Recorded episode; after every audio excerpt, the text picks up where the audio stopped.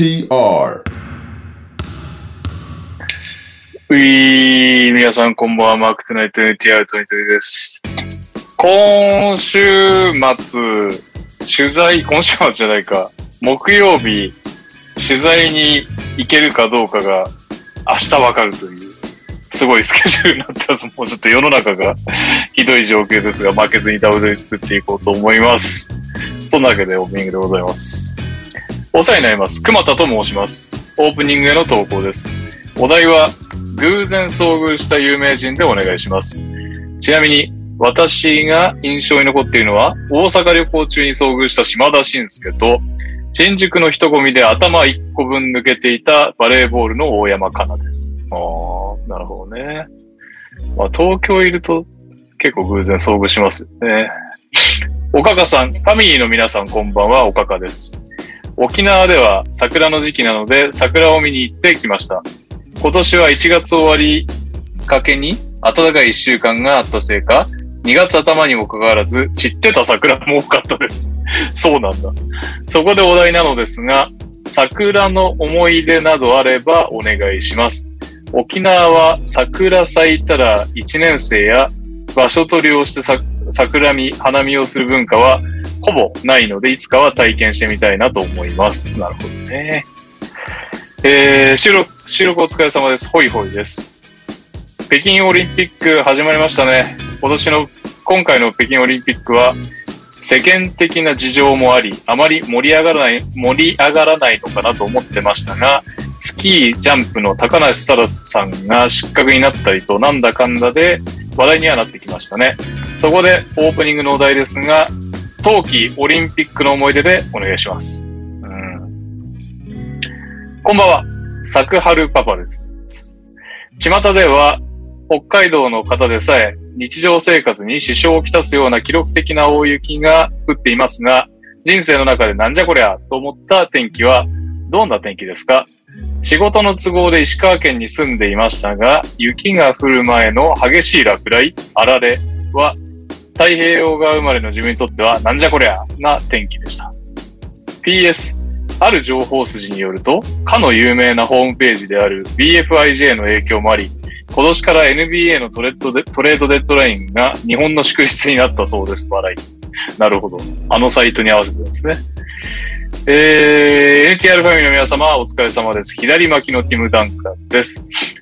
北京冬季オリンピックが始まりましたが、ファミリーの皆様はチェックされていますでしょうか？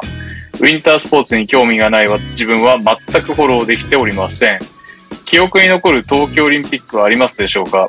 夏季オリンピックであれば、バルセロナのドリームチームとかトピックがたくさんあるのでしょうが、よろしくお願いします。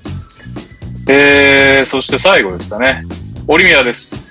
NBA がトレード期限間近ですね。そこでお題ですが、皆さんが印象に残っているトレードでお願いします。衝撃を受けた、ショックだった、これはいいトレードだった、エトセトラ、エトセトラ以上になります。ということで結構もらったな、オープニング。えー、偶然遭遇した有名人、桜の思い出、冬季オリンピックの思い出、なんじゃこりゃと思った天気えー、記憶に残る東京オリンピック、印象に残っているトレード以上となります。うんうん。有名人はなんか結構遭遇してる気がすんな。コメントにハルシさんがもう,、もうすごいんだけどえ現場で工事してたら当時ゴンザガ大に所属してた八村が挨拶にした一言あったなって書いてある えー、なんか言ってたね、そういえば。うん俺が驚いて八村じゃんって指さしちゃったら知ってくれてるんですか？ありがとうございますとニコニコしながら対応してくれてめっちゃいい人だったっえー そんな、おっさんのタメ口に対応してくるとは。ええやつ。えー。八村じゃんって素直すぎるな、感想が。見たまま三村みたいな反応してる八村かよだったら、三村だったらいかんぜ。とっさだったらね、そうなるよね。やっぱり。そうね。が有名人な俺、今となっては、ダルビッシュの奥様になった山本聖子さん。高校生ぐらいの時に自由が丘かなんかであったな。あったなっていうか、偶然。あの、すごく可愛い、可愛い顔をしてるじゃないですか。まあ山本家の皆さん端正な顔立ちをしてますけど、まあやはりそのなんか可愛い顔なんだけど、背筋やばいみたいな、この、当たり前ですが、ギャップがすごかったですね。だから、里襟とか見たことあるな。俺はね、うんじゃあもう有名有名人でいいですか？おおはい。えーっとね、ば偶然ばったり会ったのが、ポルシエ監督とザッケローニ監督。別々なんだけど、別々なんだけど、一緒じゃないんだ。そううポルシエ監督は、目黒のひもん屋の大英の近くでチャリで信号待ちしてたら、パッと隣見たら、トルシエもチャリで信号待ちしてて、えって、トルシエじゃん。トルシエじゃん。結構ね、ガタイが良かった、思ってたより。えー、トレーニングしてんだなって感じだ。えー、で、ザッケローニは、六本木ヒルズに買い物かなんか行ってて、歩いてたら、向こうからスタスタと歩いてきて、おお。ザッケローニじゃんってなって、で、多分ね、アジア、アジアカップ取った直後かなんかだったのかな。なんか、そそんトルシエの時は、なんか超プライベートそうだったから、あの、邪魔せずに喋りかけなかったんだけど、うん。ザッケローニャの時はなんかスーツ着て歩いてたから、いいかなと思って、ありがとうって言った。アジアカップの部分をはしょ、はしょってね。いろいろはしょって、ありがとう。ありがとうって。感謝の気持ちを。お、おうみたいな感じで。ヘッドコーチに感謝を伝えるってなんか、おあれにもやったことあるな。あの、ラマスにも。なんか帰りのし、職、職場でね。あいや、帰りの、で帰りの新幹線が同じで、なんか、ホームであったから、ああ、ありがとう、みたいな。その時もなんか、なんか良かった時だったよね 確か。ああ、なので持って、ますね。あれですね。ばったりとニック大活躍みたいなとかの。そうそうそう。多う分、んそんな、い良かった時。俺もラグビーのヘッドコーチはなんか、東京駅で見たことあるなエディ・ジョーンズ？の後の人。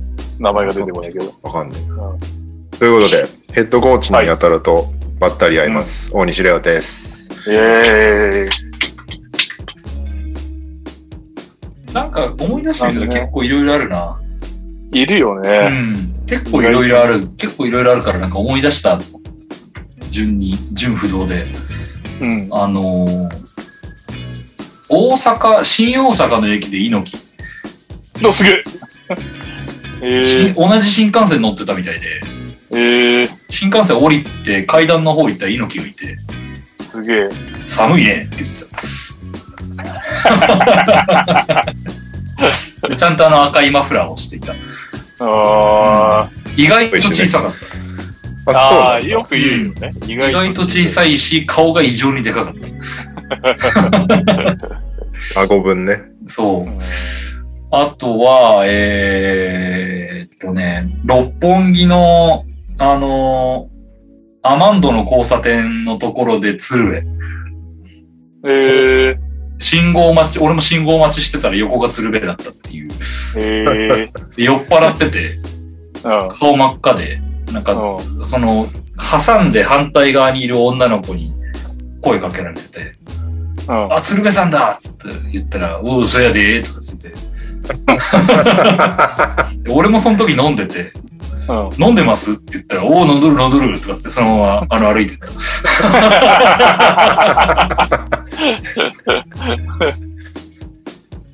あと、あとね、ろ同じく六本木でよく芸能人が合コンに使ってるカラオケに行った時に、ワッキーがいた。えー、お芝刈り機やってくれた。お。やってた。今、行こうと思った。ブイーンって。うんあとまあ最近見ないな。そう、極めつきが、あれですね、一応びっくりしたのは、あの、国会図書館に調べ物があって、国会図書館に行って、なんかちょっと疲れたからベンチで休んでたら、小泉純一郎が前を歩いてた。おーおおと思ったけど。結構大物、大物が多いな。右さんの会う人物。小泉純一郎も小さかった。えー、うん。髪がすごかったけどね。もうあの、総理を辞めた後だったけど。はいはいはい、はいうん。俺偶然じゃないけど、それ見たことあったわ、小泉さんは。大学のなんか OB 会の講演かなんかに来てたわ。ああ、そっかそっか。うん。なるほどね。そんなとこかな。なんか、女性はあんまりないね。女有名人はないから。ああ、意外とだん、確かに男性イメージの方がフランクに歩き回ってるのか。俺 AV 女優とか普通に見たことある。ただ、AV 女優の名前を覚えらんないんだよな。AV 女優俺見てわかんない気がするな。わかることわかんない子いるからね。絶対見たことあるっていう、うん。なんだっけな。それを、あれだな、この収録中に思い出そう。ってことは、ここで検索しなきゃいけないことになっちゃうけど。ということで、ミッキーです。よろしくお願いします。え結構ー、、そういう、はい、あれだね、ツイッターの方にコメント来てますね。また春日さんそうですか。マン。マンションの一室のリフォーム工事で、ロビーでエレベーター待ちしてたら、降りてきたエレベーターのドアが開いたと思ったら、T シャツ短パンサンダルのファジーカスが降りてきてびっくりしたことが 結構バスケ関係多いね。ああ、かんあれがあるね。関係があるね。サク、サクパクパパ。作春。あ、サク春なの ?89、まあいいか。羽田空港でノーメイクの安室ちゃんを見たことあります。マジで？ノーメイクでもわかるってことか。ノーメイクでもオーラがすごかったですよ。へえなんかあの、人としておかしいフォルムの人が歩いてるっていうよね、みんな。安室ちゃん見たとき。ー。あああ、なんか方針がおかしい、うん。だからパッと見で、なんか、あの、普通じゃないことがわかるから、よく見ると安室ちゃんってすぐわかるっていうのを聞いたことある。あエヴァンゲリオンみたいな。そうそう方針が。なんかね、渋谷でやったあのラストライブの前のイベントで安室ちゃんの衣装かなんかを飾ってたんだけど、あの、細すぎて特注なのよ。ー。うん。ああ、誰が切れんだこんなのみたいな。そう、あの、なんか、普通の人間じゃこの細さありえなくないみたいな感じの細さだから、う。うんん。うん。なんか、っていうので、マネキンも、あの、通常のマネキンだと、その服入んないんだって。うんうんうん。太すぎて、うんマネキンが。だから、マネキンも特注みたいな。マネキンが太すぎるってえぐいな。だから、そんなのが歩いてると、やっぱり、なんか違う人がいるみたいな感じで気づくっていうのを聞いたことあるけど。いいな、安室ちゃん生で見たことないんだよな。確かになんか、あの、芸能人のオーラってそこかも、やっぱスタイルが一番な気がしてきたな。うん。俺もねよく思い出したら三軒茶屋に住んでた時に青い優見たことあるんだけど、はいはいはい。青い優がスタイルいいとかいうイメージも、もう俺なかったんですよ。別に興味ある女優さんじゃなかったから。し、顔もどちらかっていうとなんかちょっと和風な顔立ちじゃないですか。うん。美人だけど。だからその西洋風じゃないじゃないですか、顔立ちが。素朴な。いや、だからすごい何のイメージもなかったんだけど、最初めっちゃスタイルいいやつがいるやんって思ってみたら青い優だったあっていう順序的に。いや、だからやっぱり芸能人になるにはね。あ。あの、大体テレビに映るとスタイル悪く映るからね。ううん。ん。あの、テレビで見て、ちょっとこの人スタイル悪いなと思うと生で見ると普通っていうことが結構多くて、はいはいはいはい。確かにテレビで見て、スタイルいいなと思うと、生で見ると異常っていう感じ。なんかうんああ、そう、会ってみると結構予想の2、3倍細いよね。うん、細い確かに、細い。テレビは太く映るからね、太く大きく映るから。あーちっちゃいよね、あの、身長が。そうだよな。全然そうだよな。だからそれこそ、ダブドリ絡みとかで、アイドルの人とか見たりするけど、やっぱ細いね。うん。ちょっと余計、余計な心配、親だったら心配するわと思うぐらいの細さでする。きつい職業だよな。昔なんかな。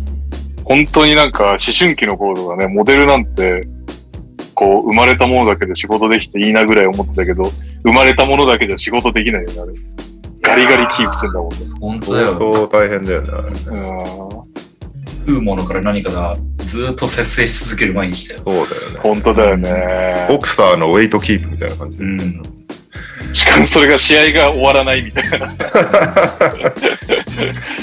厳しい。あれもすごいけどね、ハリウッドの全然オフはデブデブになった後仕上げに行くってやつも、ああ、はいはいはいはいはい。あれも何なんだよって話だけどね。まあ、それで行き過ぎて死んじゃう人とかいるからな。うんああ。はあの、はいはいはいダークナイトのジョーカー役だった人。はいはいはいはいはいはい。リアルになんか役中になっちゃって、なんかもう。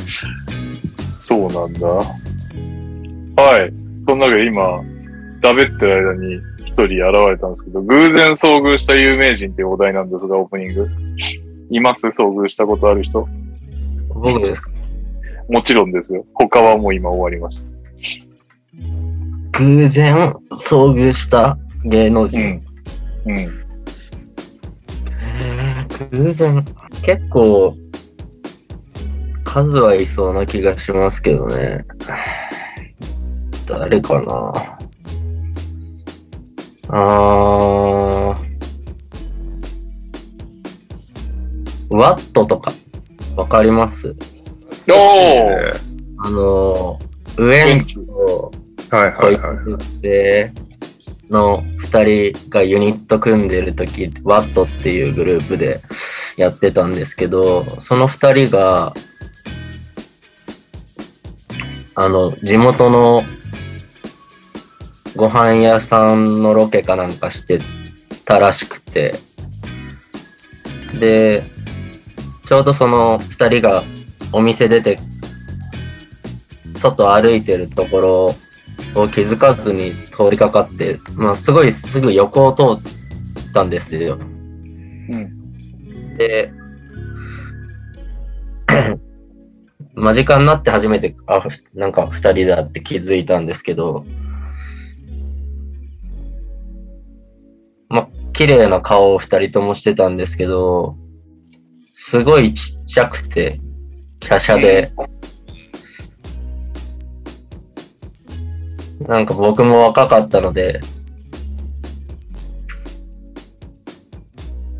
若干俺のがいけてんじゃないかぐらいに思った記憶が。顔は向こうのがいいけど、意外と芸能人いいけん、トータルいけんなみたいな感じで思った記憶が。トータルいけんなって。肉体とか勝負してきたなみたいな記憶が、その時はあったかな。若気の至りですね。若気の至りですね。完全にめちゃめちゃ綺麗なお二人ですよね。今見ると。あそうか。あとは同じく収録とかでドラマの現場で、あの、明石家さんまと広末涼子とかも地元の現場で見たことがあって、でその時も、あの、まあ、若干若気の至りで、まあ、広末可愛いけど、まあ、あれぐらいならいそうだなとかー なんだってお前のエピソード。謎な目線で見てた記憶が あります。基本芸能人に対してはそういう目線で見てた記憶が。さすがですよ。かなぁ。うん。そうですね。そこら辺が芸能人。あ、でも、なんかそれって基本的に一方的に見るじゃないですか。向こうは認知せずに、こっちは、まあ、ファンというか、一般人目線で見るんで、そういうのは多いんですけど、なんか一回、ちょっといろんなご縁があって、あの、はい。あなんか P、プロモーションビデオ、PV うん。に、あの、参加させてもらう機会があって、ええうん、なんかね、でも有名かわからないんですけど、トライセラトプスさんってわかりますか？おお、わかるわかる。あの、平野レミさんの。息子さん息子さんがの。ボーカルやられてるバンドさんの PV に、あの出させてもらう機会があって、ええ出た時は、あの、すごい、直接その、トライセラトプスさんたちとこう絡む休み時間とかあって、トライセラトプスさんの PV がちょうどバスケをやるおっていうお。テーマで、バスケの選手として参加させてもらったんですけど、なんか相手の、あの、ベースかギギターの方かな？もうバスケが大好きってことで、なんか休憩なんか一緒にバスケットやったりして、ええ和田翔？ああ、そうです。え、おーおあれ、ボーカルさんが和田さんですよね。ボーカルギターが和田さんだよね。あ、じゃあベースですね。背の高い、はいはいはいはい。寡黙な感じの方がバスケ好きで。全然わかんねはい、で、すごいいい方で、方で、で、バスケも一緒にやってっていうので、すごいいいき思い出があるので、え。映ってんの？ビデオ僕見たらもちょこちょこ映ってました。映ってました？って今 YouTube とか見たらあるんじゃない？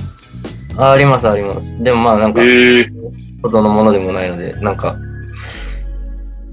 でもなんか一方的じゃなくて、こう、交流が取れたっていうのは結構いい経験だったんで、はい。はいはいはい。そういう方々は、と、はい、絡みもできて、すごいいい記憶があります。はい。うん。にゃおです。こんばんえは。ー、はい。そんなわけで、カズマも来れるかもという話ですので、やっていきましょう。えー、ちなみになんですけど、冬季五輪見てるなんかオープニング話題にもあったけど、全然見てなくてさ、こないだ、駅で、のテレビでやってて、待合室で、まさかついたんだけど、あの、え、これひょっとしてもうオリンピック始まってんの？って言ってすげえバカにされた記憶が。それぐらい何も見てないよ。昨日？だか、昨日だか一昨日だか、たまたまテレビつけてたらやって、で、あの、男子のノーマルヒル、だ金メダル取ったやつ、おー、はいはい。それだけ見てラッキーって思ってた。おー、いいね。見れたんだ。ま あ興味はないんだけど、でもやっぱりね、その瞬間見れるって貴重だよ。他は見他は見てないな、あんまり。うん。なんか、高梨沙羅ちゃんとか結構話題になってましたよね。ねかわいそう。かわいそうだね。どんなルールなんだよな。てか、ルールがあるとして、運用の仕方がむちゃくちゃだよね。むちゃくちゃだよね。だって、2日前にき来たのと同じスーツだって書いてあってね。うん、かわいそうだよすげえな。でも、あれでしょ、サラちゃんだけじゃないんでしょ？なんか他の国も怒ってるっつってた。あなんかいや5カ国、5カ国失格になったそうですうん意味わかんねえわ。はい。まあ意味わかんねえけど、意味わかんねえけど、語れ語れるほどの材料を持ち合わせてないので、ほ他に五輪なければ、普通にニュース始めちゃう感じですけど、皆さんこのテンションだとあんま見てないですね、僕同様。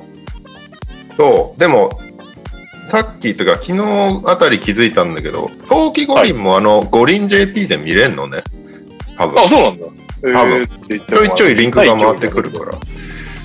なんかこうね、テレビをつけるっていう習慣がもはやなくなってるから、五輪 JP とかなら確かに見れるなと思って、もうちょっと見てみよう。なるほど。そんなわけで。じゃあ、五輪が全く話題の見なかったので、普通に行ってしまいたいと思います。今週のニュースいやー、飲む予定じゃなかったけど、やっぱ飲もう。えー、週刊 NTR ウィーク234でございます。えっと、今週の1週間 NBA の試合振り返っていきたいと思います。まずは日本時間的に2月3日、ワシントン106対103でフィラデルフィアに勝った試合、こちら、えーワシントン絶不調なんですけども、絶好調フィラデルフィアに対してビール不在ながらも勝利、八村は久々に2桁得点11得点した試合です。えー同じ日メンフィス120対108でニューヨークニックスに勝利、こちらはピックアップゲームなので、えー後ほどしっかりニャオ君に語ってもらいましょう。えー翌日2月4日、えーアトランタホークス124対115でフェニックスサンズに勝利トレイ・ヤングが43得点と何打っても入るような試合でこの試合でサンズの11連勝が止まりましたと。でえー同日クリッパーズ111対110でレイカーズに勝利っていうこれすごいなんかドッタンバッタンした試合で最後の63秒間試合最後の63秒間で6回リードが変わるっていう。そして最後の最後で AD がブザビー気味のフローターを外してレイカーズ敗北っていう試合でした。面白い試合でしたね。レジー・ジャクソンが やたら活躍してました。その次の日、2月5日、えーダラス・マーベリックス107対98でフィラデルフィアに勝つんですけども、ルカ・ドンチッチが33得点、15アシスト、13リバウンドで、通算44回目のトリプルダブル達成ということで、えー歴代10位になったそうです。そして、えー2月6日、レイカーズ122対115でニックスにオーバータイムの末に勝ちました。久々に。この試合でレブロンが復帰しまして、復帰早々、まあ、OT 行ったっていうのもあって、40分出て29得点、13リバウンド、10アシストとトリプルダブルして復帰です。うん。えー2月7日、フィラデルフィア119対108でシカゴブルズに勝ちます。エンビードが20試合連続で25得点以上を記録してまして、えー1983-84シーズン以降、10番目に長い記録だそうで、え？え ーどういう、とどういう記録？いや25得点以上を記録する。いや、そうなんだけど。え、80何年で10番目？一番長いってことない83、84シーズン以降、一番長いのが KD の41試合なのね。うん。てかこの、この前だとね、破綻すんだよ、きっと多分。ウィルトが、なんかずっと50点取ってたみたいなあったりとかするから。まあ、あと記録してる、してないとかもね。一番長くて41試合、ケビン・デュラント。2番目に長いのがジェームス・ハーデンの40。あと、マイケル・ジョーダンも40を2回やってますっていうね。うんということで。あと、でもね、その次に長いのが21とかだから、このまま続けていくと、ポンポンポンポン上がっていきそうっていうね。はい。えー、っと、ここまでいくと。そして、えー同日、デンバーナゲッツ124対104で、ネッツに勝った試合ですけど、ヨキッチ27得点12リバウンド10アシスト、えーリーグトップ14回目のトリプルダブル。そして、この試合に負けたネッツはこれで8連敗っていうね。今。泥沼ネッツ。そして、カイリーなんと、あと10試合しか出れないっていうね。パートタイマーだからしょうがない。アウェイ戦、アウェイ戦自体はネッツあと13、4試合ぐらいあるんだけど、そのうちの2試合ぐらいがネニックス戦でニューヨークだから出れないとか、で、あと、ラプターズ戦も国境を越えれないから、あの、ラプターズ、カナダに入れないからとか、そういう理由で出れなくて、なんだかんだであと10試合しか出れない。カイリー自身はきっと何か、あの、方針とか変わって出れるかもしれないっていう望みは最後まで捨てないって言ってましたけど、あ、打てよ。お前が、お前が打てばいいんだっていう話だから。すげえな。そうだからこれプレーオフでラプターズと当たると出れないんだよね。あとニックスなるほど。なるほど。えー2月8日、今日ですね、ゴールデンステートウォリアーズは110対98で OKC に勝ちまして、9連勝、えー現在リーグ最長の連勝記録中です。トロントラプターズ116対101でシャーロット・ホーネッツに勝利、えーチームは6連勝渡辺裕太が6試合ぶりに出場なんですが最後のもう勝ち確定の残り1分4秒に出場しただけでしたっていううんあのね、ここからなんとか這い上がってきてもらいましょう。そして、えーマイアミ121対100でワシントン・ウィザーズに勝利。この試合は八村君が27分、今シーズン最長の出場タイム。11得点、フィールドゴールは10分の4でしたが、3が最近好調で3分の2っていう。うん。そして、2月8日は今日、八村選手誕生日ということでおめでとう。おめでとうございます。はい、えー試合はそんなところで。順位的にはね今東1位が1ゲーム差でマイアミヒート。2位がバックス、そしてブルースキャブスシクサーズと続きます。ここまで2ゲーム差で団子状態ですブルーズがじりじり落ちてきちゃってますね。そうなんですよ。ねやっぱねカルーソと ロンドボールいないときついですね。そしてネッツが7位まで転落してプレインまで落ちてきてるっていうね。8連敗、うん。そして西1位は絶好調フェニックス・サンズ。43勝10敗。そして2位がえー9連勝中のゴールデンステートウォリアーズ。そして3位が37勝18敗でメンフィス・グリズリーズ。あと3勝すればえーなんだっけ、20敗する前に40勝っていうね、ヒル・ジャクソンの提言を守る感じになりますからね。あと3回勝てば OK。えー、そんな感じですかね。レイカーズは今9位です。26勝28敗。じりじり落ちてますね。ギリギリプレインうん。感じだね。なので、ニューオーリンズとは差があるんだ。そうだね。ニューオーリンズとは5ゲームぐらい差があるのかな。そして、この1週間、一番活躍した選手ですが、34.2得点でデマーデローザン、一番点取ってます。そして、リバウンド、あ、スリーポイント一番決めたのは、なんと、マーカス・モリス・シニア、クリッパー5.5本っていう。でも2試合しか出てないな。フォーニエが5本決めてんの。すげえな。そしてクレイ・トンプソンも5本決めてますね。最もリバウンド取ってるのは AD16.3 リバウンド、ジャレット・アーレン15リバウンド、アシストはルカ・ドンチッチ12、クリス・ポール11.5、タイリー・サリバートン11.3、うん。スティールはデジャンテ・マレー3.0、ブロックはミッチェル・ロビンソン3.7、お、ジェジェジェが珍しくいないっすね。おお。1.5本でした、今週は。そして、ルーキーで活躍しているのは、今週は、デイビオン・ミッチェル、平均20.3得点。あそんな取ってんだ。ね、3試合。そして、ジョナサン・クミンが17.7得点。リバウンドは、インディアナのテリー・テイラー、11.7リバウンド。すげえうんな。オフェンシブリバウンド6って。で、アシストが7.6、アヨド・スンム、シカゴです。おお。そして7.0、ジョシュ・ギディ。サグスも6.3で、ちょっと上がってきましたね。オーランド案件。うん。確そん。な感じの NBA1 週間でございましたけど、何かうんありました、何もないですね。何もないってことはないと思うけど。最近ベインがあんまり調子良くないですね。レインね、ピックアップゲームもそんなに当たってはいなかった。ぐらいかな。メンフィスは筒がないな。ディロン・ブルックスも全然帰ってこないな。でも、なんだかんだずっと勝ってるね。ずっと勝ってますね。強いな、これは、メンフィスは。まあ、ただ今日はね、しかも、もう演出については、まあ、語る時間が用意。担保されているという。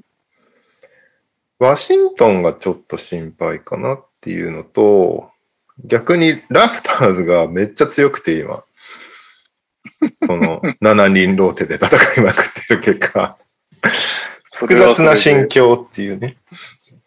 そうだね。まあ、トレードそうだね。だから、ね、今ね。ラプターズもワシントンもどっちも、ちょっとトレードとかあり得るから、ね、渡辺、八村がどうなるのか、ちょっと注目ではあるよね。確かに。NBA で初めてトレードされた日本人になるわけだからね。確かに。この称号が欲しいかどうかは別として。今のところ、カットか契約満了しかないのか。そうそう。昨シーズンとかさ、2年前とかさ、もう何やっても日本人初みたいなバブルは終わったじゃん、とりあえず。うん、そうだね。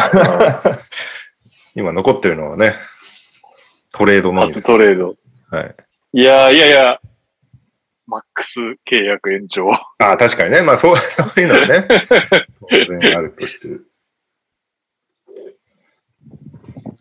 はい。そんな感じなので、えー、じゃあ1月の月間賞ですけども、うん。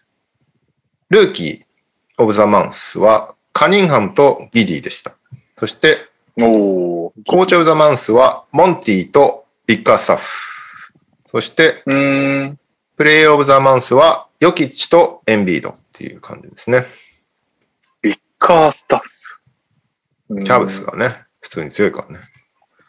なるほなんだかんだで。まあ確かに、怪我人、怪我人出てるのに、大したもんなのか。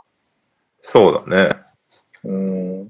でね、ルビオいなくなって、ああって感じだったけど、全然何の影響も受けずにそのまま勝ち続けてるし、確かに。大したもんですよ。はい。じゃあ、トレードの、あれやっとくか。ねえ。トレードが、騒がしくなってきたよね。そう、ポツポツと動き始めてるんですけど、トレードデッドラインが今週の、えー金曜日の朝かな。2月11日午前5時までなのね、日本時間的には。なんで、それまでに多分いろいろと動きがあると思うんですけど、例年だとね、その10日の夜ぐらいからバタバタバタバタ動くんだと思うんだけど、結構今年は早めに少しずつ出始めてるって感じで、まずは、クリッパーズとブレイザーズがトレードしまして、クリッパーズにノーマン・パウエルとロバート・コビントン。そして、うん。えーブレイザーズにはエリック・ブレッドソー、ジャスティス・ウィンズロー、キーオン・ジョンソン、2025年の二巡目指名権ということで、うん。クリッパーズは、まあ、ポジョがいない、うん。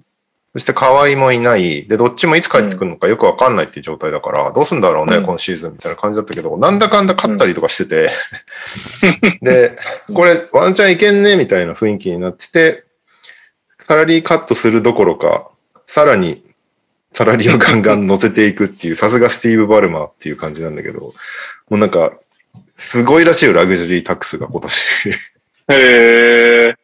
もうほんと上等なんだな。しかもなんか別に優勝かかってないシーズンにそれ行くのすごいよね。すごいよね。だからその、負けていいっていう雰囲気を作りたくないんだろうね、きっとバルマーん、なるほどね。で、それで金で物言わせられるならやったるぜって感じなんだと思うけど、いいな、金持ちオーナーがいると。8位のやることじゃない。本当にそうなんだよね。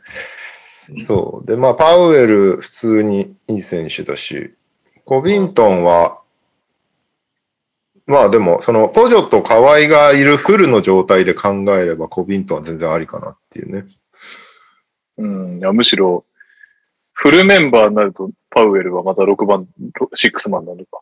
そうそうそう。まあ、それはそれでね、頼もしいだろうし。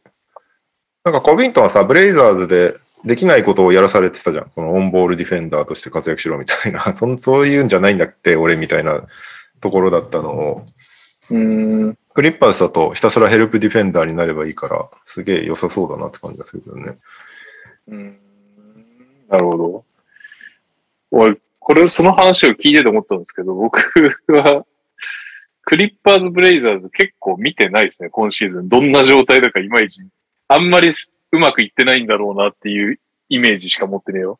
どっちも主力がいないからさ、なんか。本来の姿じゃないんだろうなって思っちゃうと、なんかちょっと遠のいちゃうよね。そうそうそうそうそう。その気持ち全はわかる然見てなかったわ。うん。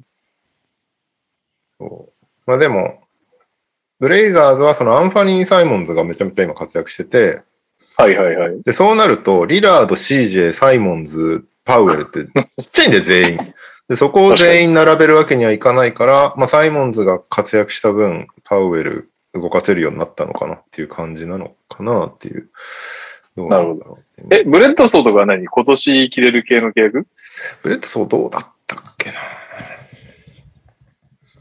てか、バルマーこんなトレードしてくれるんだったら結構、いろいろ無理難題をバルマーに 押し付けられそう。ブレッドソーは来シーズンもあるね。あんの？へ19え。あ、そうなんだ。ブレッドソーも小さいガードですけど、そういうのはいいのかな？ね。あんまり、しかもあんま良くないからな、今シーズン。確かに。そしてねまあ、、ここで終わりじゃないってことなんでしょうね、きっとね、まあね、あとみんな、みんなじゃねえや。メンフィス案件のジャスティス・ウィンズローとかね。いやー、ウィンズローの今シーズンの成績とか一切知らない、あの、グリズリーズで何の役にも立たなかった思い出しか、そっから良くなってんかね。なってないと思うよ。なってい。ないですね。スリーポイント17.2%。マジでどうしちゃったんだろ何も入らないよね。うな。全盛期38%。あ、でも、2ポイントは、あれですね。メンフィス時代の全く入らないからちょっと改善されてます。本当だ。メンフィス時代やばい。フィールドゴールパー35.2%。フリースロー57.1%。そうだ、ハリスさんブレッドソーは来季は3.9ミリオンだけの部分保証ですっていう、そうだそうああ、切れるんだ。なるほど、なるほどそうでした、。そうでした。あと、キキーヨン・ジョンソンっていうのが、そんなに今シーズンプレーしてないけど、実はいい若手なんじゃないかっていう。うなんでん、そこを もらえたのは良かったんじゃないの？みたいなことは言われてたりしますね。そうなんだ。えー、まだね、ここからどっちに転ぶかは全然わかんないから。あ、19歳。うーん。はい。そして、えーキャバリアーズがペイサーズとトレードしまして、キャリス・ルバート、うん。そして、うん。2022年の2巡目指名権、これはマイアミ経由での指名権、そしてペイサーズにはリッキー・ルビオ、そしてうん。2022年1巡目指名権、ロッタリー・プロテクト、2022年2巡目指名権、これはヒューストンのやつです。これちょっと美味しいよね。2027年2巡目指名権、これはユタのやつということで、うんペイサーズ的には、まあ、ルビオのサラリーが17.8ミリオン今シーズンで切れるので、まあ、サラリーキャップが空けにいけるって感じだよね。うん。もう前十字靭帯断裂で今季プレーはできないので、はいはい。で、まあ、1巡目指名権、ロッタリープロテクト付きだけど、まあ、1巡目指名権、あと2巡目指名権ヒューストンっていうのは多分31位とか2位とかになる可能性が高いから、はいはいはい。まあ、割といい指名権っていう感じだったのかな。うん。もうキャブスは今季狙いに行きますって感じなんだろうね。うん。ルバートを取るっていう意味では。まあ、それこそ、今聞いてくれてる春日さんの持ちキャブでもその話、その話が、トレードが起きる前に話してたけど、やっぱウィングいなかったからね。俺らのピックアップゲーム見てても、明らかにもう、ガーランド以外誰も外からプレイメイクできないみたいな状態だったから、ルバート、とりあえずか球が落ち着く場所あるのはいいんでしょうね、きっと。ね、自分で、ニャオ先生はルバートに厳しかったけど。自分でクリエイトできる選手、ウィングが獲得できたっていうことでね。ただそのクリエイトした結果のシュートを見ると全然入ってないんだよね、ルバートってね。クリエイトはヤバミドルが多いから。そう。クリエイトしてるけれどもも、みたいな感じなんでね、今のところ。そこ、その分、なんかガーランドとか、アレンとか、いる横でやったら、もうちょい、マークも厳しくなくなって良くなるのかなとか、その辺をちょっと期待したいですけど、どうなんだろうね。まあ、バランス取ってセカンドハンドラー的にやってくれればっていうのと、ガーランドね、シューターとして使えるから。それはいいよね。うんでまあ、攻めれるし、まあ、その、パスも普通にできるから、ルバートは。なんかセクストン、いなくなっちゃったセクストンとルビオを足して2で割ったみたいな感じのプレーをすればいいんじゃない？いやー、難しいだろうな。足して2で割ったとこが、いいとこも悪いとこも残っちゃう。確かに、悪い面と悪い面を 融合する可能性もあるからね、2で割ると。まあでも悪い、なんか下手、下手じゃない、なんて言うんだろうな。絶対今よりはグレードアップなのは間違いないですね。今年プレーオフ行くにあたって。そうだね。うん。結構なアセットを出してるからね、指名権っていうレベルでは。でもロッタリープロテクトついてもよかったね。そうだね。これで万が一ね、ロッタリー来たらラッキーって感じだもんね。でも、プレーオフは行くでしょ、だって。行くか。そっか。うん行くよね。東もよくわかんない。え、でも安牌じゃないでしょ？キャブス安牌なんだっけ？割といいとこにいる。今4位で、うん。1位と1.5ゲーム差だからね。8位と8位とは東死ぬほどあれじゃなかったっけ？8位とは4ゲーム差ぐらいあるね。うん。10位とは7.5ゲーム差。だからプレイングはもうほぼ間違いないと思うけど、なるほど。まあ東はね、あんまり気抜けないっていうのが今シーズンの特徴ですからね。いや、ほんとすごいよね。まあ、あと、ルバートはオハイオ出身なのでね、地元に帰れるということで喜んでるそうです。ああ、そうなんだ。う。うんん。ハルイさん、ルバートとコンフ契約延長して、セクストンも再契再契約して、中長期で考えてるらしい、今のところ。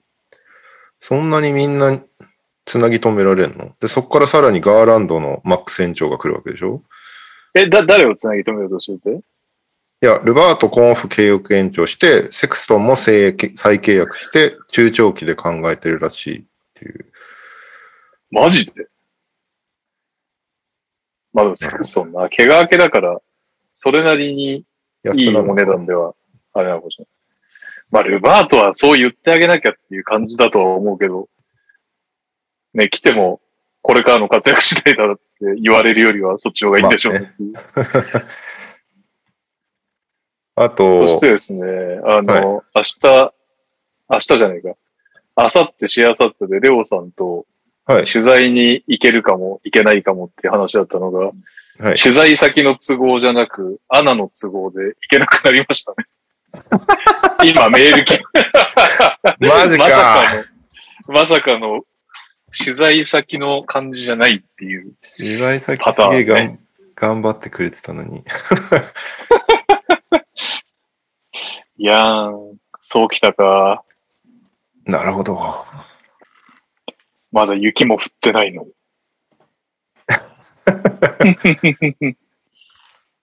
うーん。困ったな。ははいい。ちょっと後で考えます。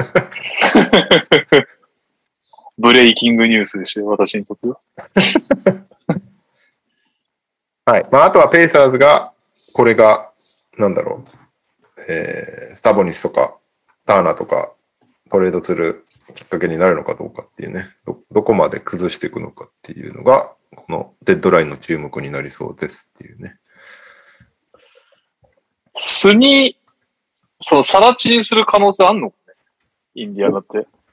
それこそね、なんか、これまでは、全員あの出しちゃうってことはないと思うけど、あからさまなタンクはしないって、それこそ持ちキャブで言ってたもんね。うん。そう。だから、どっちかとかはありえんじゃない？サボニスかターナー、どっちか。両方っていうのはなんか意味わかんないけど。まあそうで、ブログドンは割と契約したばっかだから、動かせないっていう感うじか。ん、成績良くないもんね、ブログドン、今年、今シーズン。そうなんだよね。あと、怪我で全然出てないっていうのもね、うん。どうすんだろうね。うん。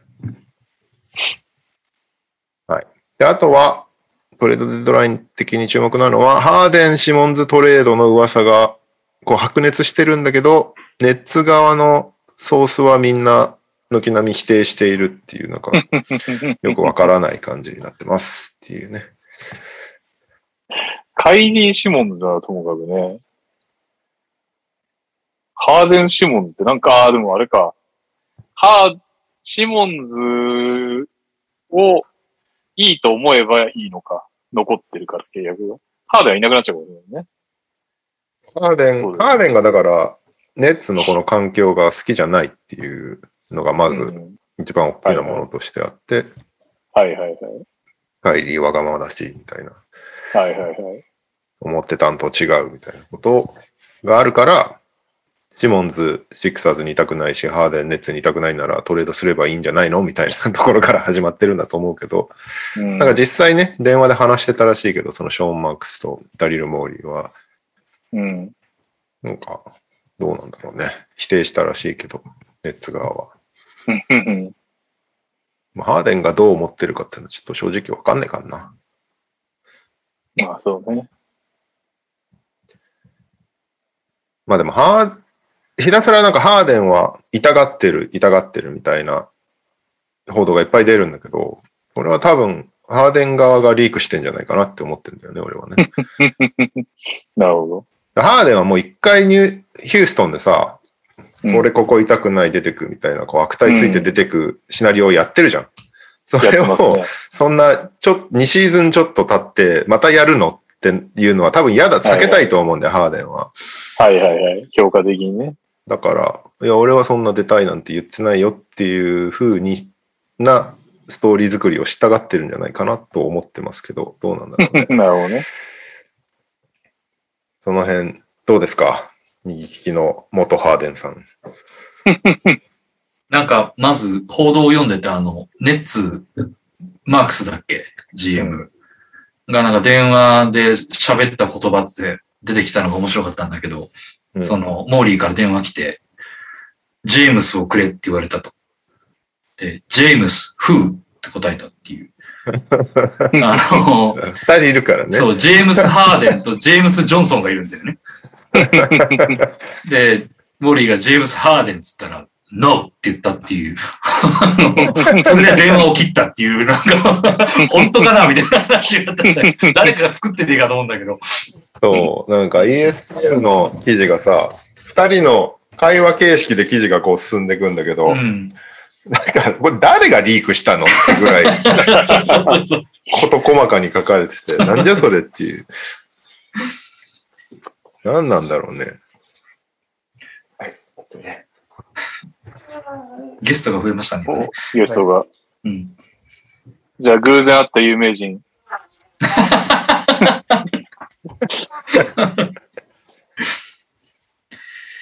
いやー、どう、どうなんだろうね。でもまあ、あのー言われてるのがなんかセスカリーとベン・シモンズでどうかみたいな話になってるってことなんでしょ、今。だから、シューターセットにしてくれって話だよね、多うん分、きっとね。うん。それってフィラデルフィア側ってお得感あんのかなっていう感じなんだけど。うんハーデンをどこまで評価してるかじゃない？うん、なんか、モーリーの片思い感がすごいっていう気がすうん。るんだよね。だからモーリーは溺愛してるからさ、基うん本的に。なんかカリセスー普通にいいからな。うん、セスカリーまで取られて、まあまあ、あの、今、ベンシモンズ稼働してないから、実質セスカリーとハーデンの交換になるのかもしれないけど、ただね、どうなのかねっていう気はする。ネッツは強くなりそうだなって感じするけどね。カリーも取れるならね。うん。まあ、シモンズが普通にやって、セスカリーを取れるんだったら、ネッツは全然損はないだろうなっていう感じはするけど。そうか。うん。本当に？お、ベン、ベンシモンズ反対論者が。いやいやいやいやいや。いやいや、普通にネッツは、耐えた方がいいんじゃないかなと思うけどな。ね問題なのはあくまでカイリーな気がするけど。まあ、カイリーも問題だし、であと、ジョー・ハリスが再手術になりそうで、シューターが全くいないんだよね。うん。その辺をむしろ補強したがってんじゃないかなって感じはするけどね。でまあ、しかもこれ、いやはハーデン残ってもあんまり印象良くないでしょっていう感じはするしね。なんか、痛くない痛くないってこんだけ出ちゃったら。うんまあね。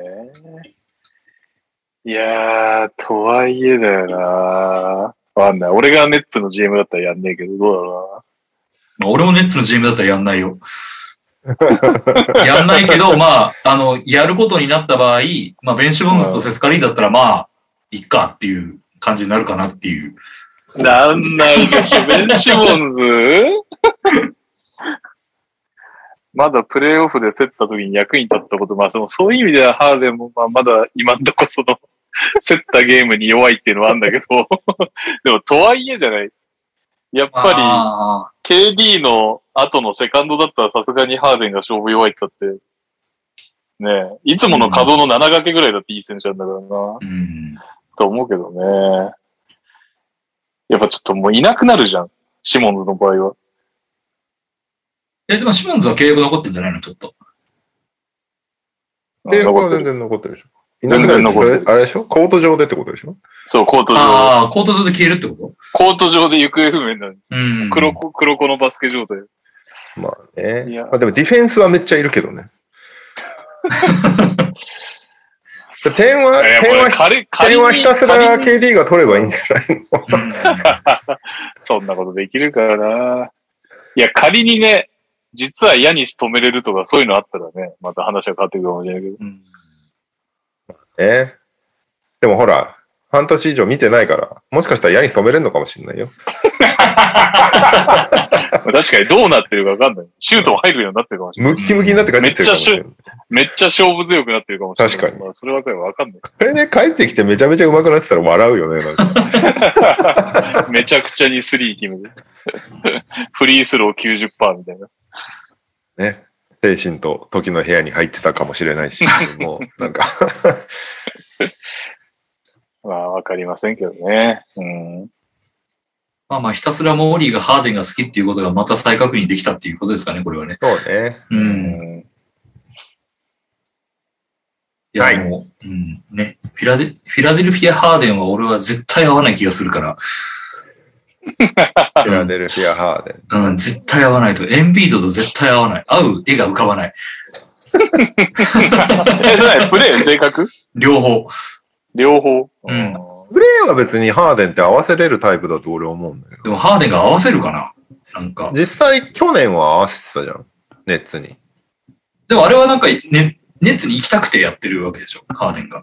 うん。うん。だからなんか、それはさすがに、あの、あれだけプロフィール写真でむ、あの、ムスッとしてたハーデンが、にっこり笑い始めたのがネッツに行ってからだから、あの、本当に行きたかったんだなっていう、だからもう合わすためにひたすらやりますっていう感が出てたからやってんのかなっていう気があったけど、なんかここに来てまた不不満が溜まってきて、先祖返りしたなっていう感じもあるし。フィラデルフィアほらまとま。ともなっていうか、ポストにべったりいるタイプと、ハワハワード以来って考えるとちょっと心配は心配うん。かもしれないね。え、でもエンビードそんなポ他ラジコンストにべったりいないけど。あ、そうエンビエンビード割とボール欲しがり系じゃない？エンビードガードなのかなみたいなプレーするよ。うん最近のフィラデルフィアを見てないことがバレたな。で、そういういわゆるフィニッシャー系のインサイドならドラモンドいるし、うん。いや、ドラモンドは合うって思うんだよね、むしろ。ドドラモンドにひたすらロブパス出してるうやんでしょ。ん。エンビードが休んでる間に。性格的にエンビードと合う絵が全然浮かばないっていう感じがしていて、まず、プレイもなんか、エンビードがボール持ちたがるとイライラしそうだなっていうのがあったりして、大丈夫かなっていう感じでもどどこにもフィットしないじゃん。まあ、だから結局自分が王様だった方が良かったのかもしれないねっていうとこかもね。なるほどう。ん。この、おああ、で、やっぱりポストアップ2位ですね。フィラデルフィア。うんうんナゲッツに次いで2位。まあ、やっぱりそれなりに現代的には多い方じゃないですか、やっぱり。うん。いや、もちろん、ボスアップするはするけど、なんかずっといるイメージでもないけど。まあまあまあ、うん。とにかく。なってから議論しましょう。そうなってから。いやー、やんのかな、そんなことを。最後に、最後に一つだけ付け足しておくと、ヒューストン説もヒューストン界隈から出て、えーヒューストン界隈でそれを打ち消してます。何そのマッチポンプみたいな。マッチポンプ。あの、ヒュ話題ーストン作りたいだけじゃん。ヒューストン復帰説が出て、ヒューストンは、あの、ハーデンを今でも受け入れるっていう報道が出たんですけど、それにファンが、えーってなってるっていう ところがありますので、それだけお伝えしておきます。うん今日の見出しないから一個記事書こうぜみたいなやつ。はい、えー。ということで、今週の金曜日までにはね、リーグガラッと変わってますので、来週の放送が楽しみでございます。えー、契約周りだとグレッグ・モンローがバックスと10日間契約しましたっていう、まだいるんだね、グレッグ・モンロー。うろうろしてますね、このコロナに合わせて。うんそして、なんとペイサーズと4回も10日間契約を結んでいたランス・スティーブソンがシーズン終わりまで無事契約しましたということおめでとう。最後まで見る。はい。で、えー、続きまして、オールスターのロスターが発表されましたということで、でイースタンカンファレンスのスターター、KD、ヤニス、ジョエル・エンビード、トレイ・ヤング、デローザン。で、リザーブがジミー・バトラー、ガーランド、ハーデン、ラビーン、ミドルトン、テイタム、バンブリート。で、ウエスタンカンファレンスのスターターがレブロン・ジェームズ、ヨキッチ、ウィギンズ、カリー、モラント。えーリザーブがブッカー、ドンチッチ、ゴベア、ドレイモンド・グリーン、ドノバン・ミッチェル、クリス・ポール、タウンズということで、さらに今日、えー KD とドレイモンドが怪我人なので、代替選手として、イースタンカンファレンスはラメロ・ボール、そしてウエスタンカンファレンスはデジャンテ・マレーが選ばれました。うんそして、ヘッドコーチはチーム・デュラントがエリック・スポルストラ。そして、ウエスタンカンファレンスじゃねえや、チーム・レブロンがモンティということになりました。はい。ということで、僕はジャレット・アレンが選ばれるのかなとずっと思ってたんでびっくりしましたけど、オールスターゲーム的にはラメロボールの方が面白いので、まあいいかなって感じです。うん。ただ、ミドルトン選出がちょっとびっくりかな、個人的には。まあ、いい選手ですよ。普通に。でも、ミドルトンってなんかファン投票もそんなでもなかったし、選手票もそんな良くなかったのに、なんで選ばれたんだろうっていう、ヘッドコーチからの評価は高いってことですね、きっとね。ななんかドリュー、だったらドリューホリデーでいいじゃんってちょっと思っちゃうんだよね、個人的には。難しいところですね、その辺。ね。まあでもガーランド選ばれたのよかったね。そのクリーブランドでのオールスターで、キャブスから一人選ばれたっていうのはよかったなと思いまあ、す。つかあれか。ミドルトンとホリデーに関してはほら、バックコートかフロントコートが問題があるっていう話でやってるんですよ。え？でも KD の代わりに、合わせで。KD の代わりにラメロ選ぶんかいって感じじゃない？だったら。まあそうですね。あれでも、その選んだ時点の、ほら、なんだっけ。4人、んあれだよね。バックコート4、フロントコート6がデフォルトで残り2をどっちか合わせるみたいな最初の初期設定としては、ミドルトンのが選びやすかったみたいな話だよね。まあだから、ホリデーとミドルトンよりはミドルトンとジャレット・アレンの方が可能性だったんじゃないですか。人数合わせで言うと。だからこのポジションもよくわからんけどね。デローザンガードってない何って感じもするしね。なんかね。しますね。正直もう、だいたいみんな1対4ぐらいだもんね。ビッグマンと。いや、そう。もういいいいよって感じしちゃうけどね。でもなんか、全員ガードだって別にオールスターだったらいいし。そうしちゃうとセンターが選ばれなくなるとかもあんのかな。でも最近センターは無双してっからな、リーグで。そんな心配も本当にすごい選手は選ばれる。るよね。うん。なんか、取っ払えよって感じはちょっとしちゃうよね。そろそろ。します。します。意義なし。うん。あ、そうだ。で、あと、KD はスターターだったんで、代わりのスターターが選ばれる必要があって、テイタムがスターターになりましたっておダイナーでやった時、テイタムかジェイレン・ブラウンかでめっちゃ悩んだのにスターターになっちゃうな。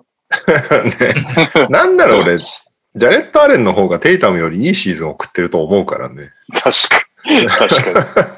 アレン入れてやれろってすげえ思うんだてよね、テイ。タムが、テイタムが今年印象良くないからね、下がり目、チームも勝たせられてない、パフォーマンスも下がり目っていうところでね。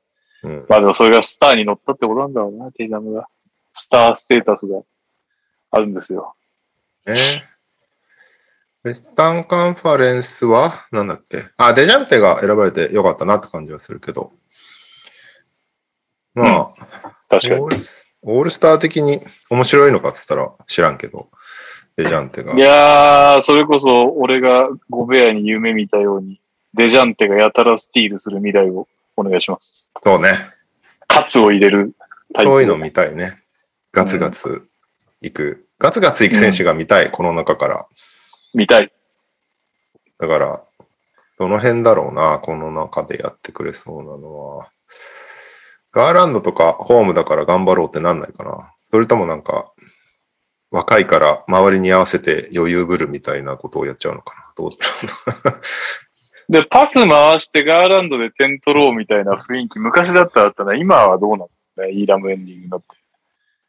やろうと思えば打てちゃうからね。ガーランドの場合もう来たもん全部打てるからな、打とうと思えば。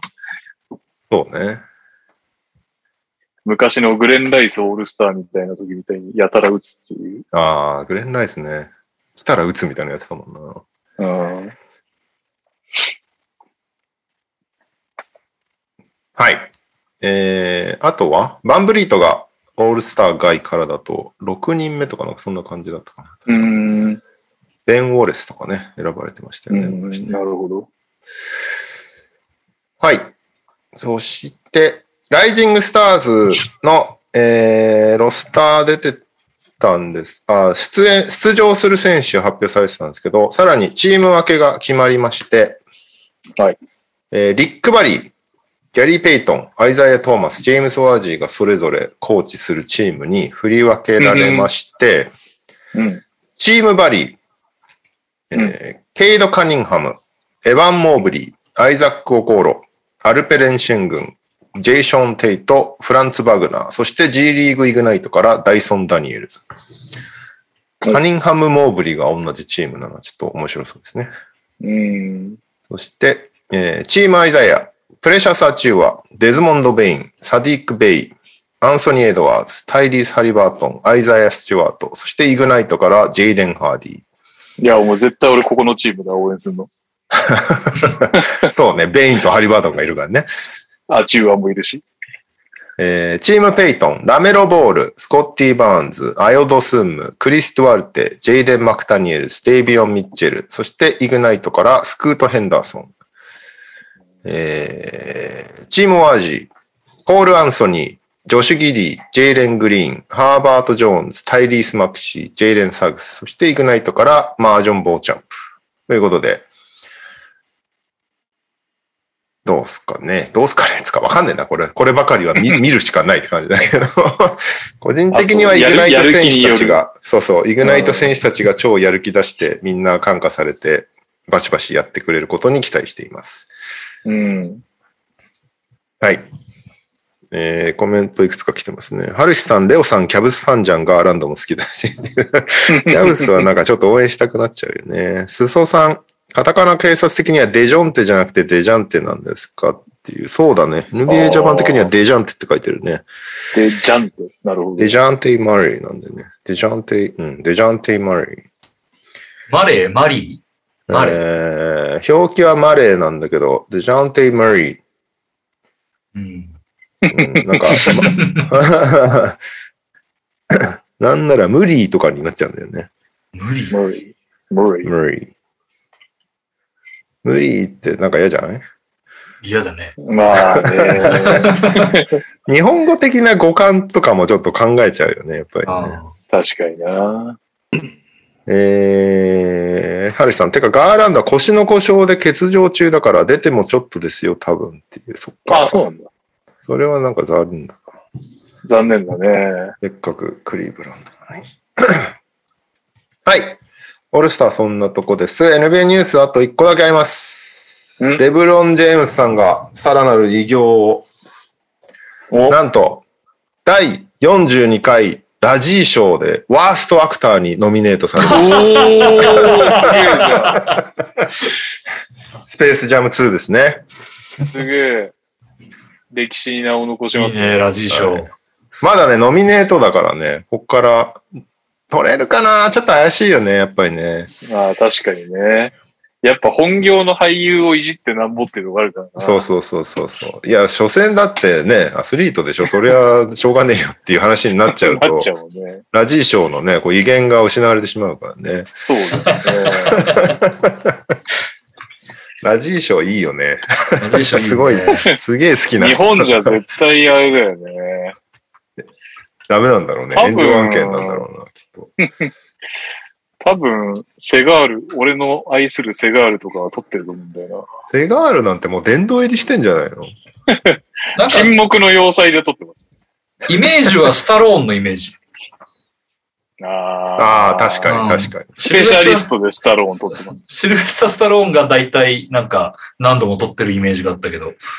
うん知らない方にせ説明すると、ゴールデンラズベリー賞、通称ラジー賞っていうのが、うんあの、アカデミー賞の前夜に一番ひどかった映画を表彰していくっていう のを、1980年ぐらいからやってるんですけど、うん。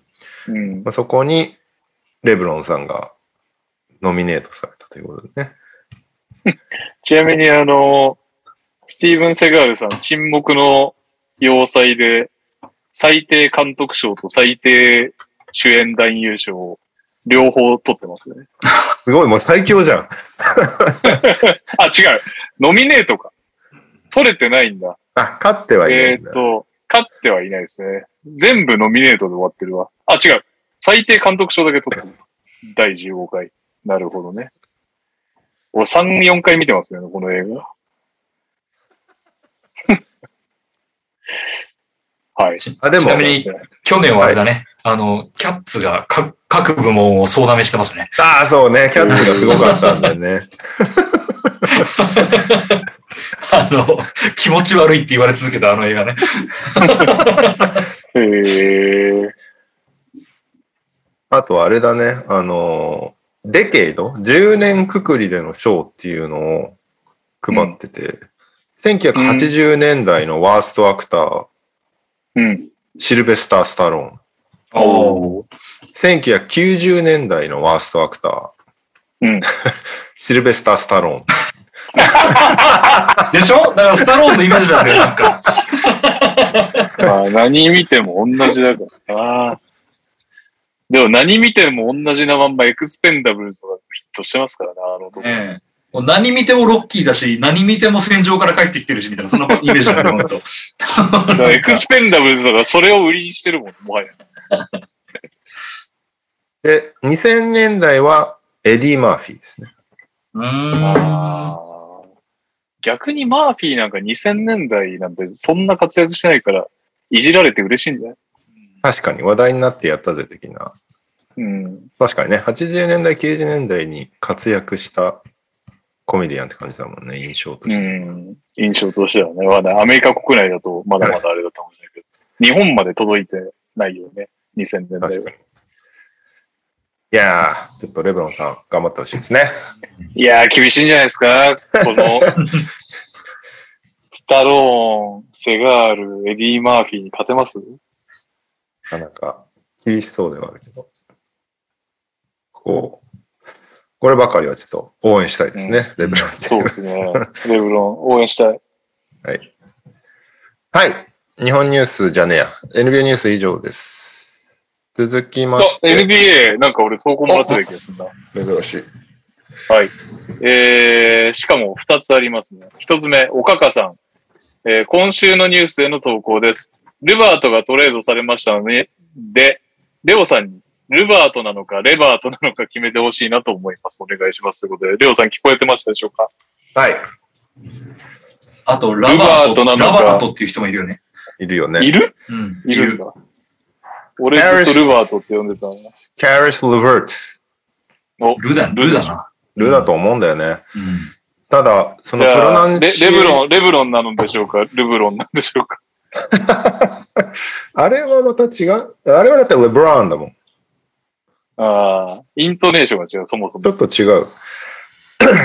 だから、レブロン、ルバートじゃないかな。なるほど。ただ、発音ガイド見るとラって書いてあるんだけど。あ、そうなの？うん、でも、でもあれ、あれはルだと思うんだよな。フランス語も、その、フランス語って名詞にルとラってつくじゃん。うん。うん。で、ルイはルだからな、どちらかというと。フランス語から来てるの？ルバートって名字は？ルバートってフランス語から来てんじゃないの？へえ、フランス系ってこと？もともと。そこまではちょっとわかんないけど。いフランス系なの？てか、や、これでレブロンがも何もなく、ただのアメリカ人なんだけど、多分、名前の語源がどうなのかっていう話だよねそ。こがフランスにあるっていうこと？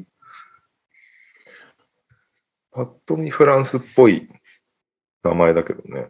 うん。レイ・ミゼラブル的なそんな感じだよね。ただ、完全にフランス読みすると、ルベールとかになるからね。多分違うんだろうけど。ああ。まあでもそれでもルなんだね。わかんない。俺、俺だったらルって読むな。うん。けど、ル、ルでいいんじゃないですか？ん？ちょっと待って。なんかいろいろ見てたら、あの、レバートが結構多いイメージがあった。その日本カタカナで書いてる人。正しいかどうかは別として、あの、多分、単純に LE にをそのまんま読んだら、ね。多分、そうだねレバートなんだろうなっていう。で、NBA ちなみにジャパン的にはルーって書いてると思あの、全然関係なく、検索をペケペケしてて今ヒットしたんですけど、レブロンって、ウィキペディアによると、スペインの名字がオリジナルらしいです。う。どういうこと？えあ、レブロンってその語源？いう名前自体がってこと？名前自体が。へえ。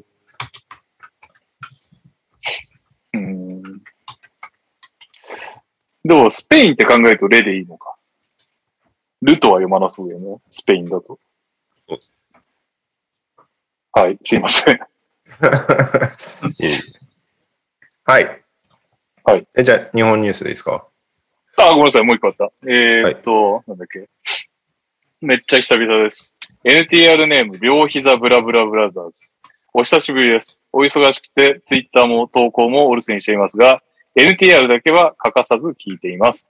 今週のネッツのコーナーに投稿します。人いない、活力もない、守れない、勝ち星なんて取れるわけない。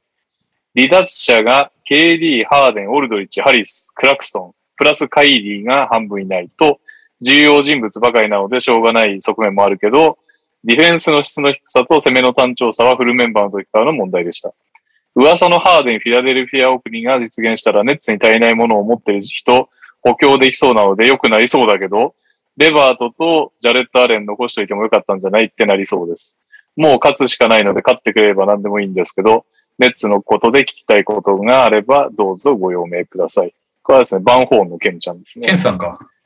うんいやー、確かにかネッツ、昔からのネッツファンはちょっと気が気じゃないよね。ハーデン、カイリー、KD で2個ぐらいは優勝リング取れるんじゃねえかなって思ってたところが、下手したらゼロで終わるかもしれないって確かにねなっちゃうと。もうそれこそ解体しそうな感じになってるもんな。ねえ、ウィーゴ、ウィーゴ派の時代からの人たち、出した意味ないやんってなっちゃうな。そうね。何のためにあのトレードは起きたんだってことになるよね。ねそうだよね。なんな優ら、勝しなかったらご愁傷様な感じで。うん。なんならアレンとルバートはキャブスで再開してくるな。そうそうそうそう。確かに、確かに。ルアートそれで良くなったりしないかな。思い出した。アレン、アレンへのパスの出し方思い出したっつって。ふわふわに あと誰がいたんだっけ？フィゴ派のネッツって。デディン・ウィディの。とディン・ウィディか。ディン・ウィディもなんかあ不安分子ディアンジェロ扱いされてるからうん取ればいいんじゃない？か。確かに。ディアンジェロもいたなうんあ、ジョー・ハリスはいた、今だいるかね、つか。ねあと、なんだっけ？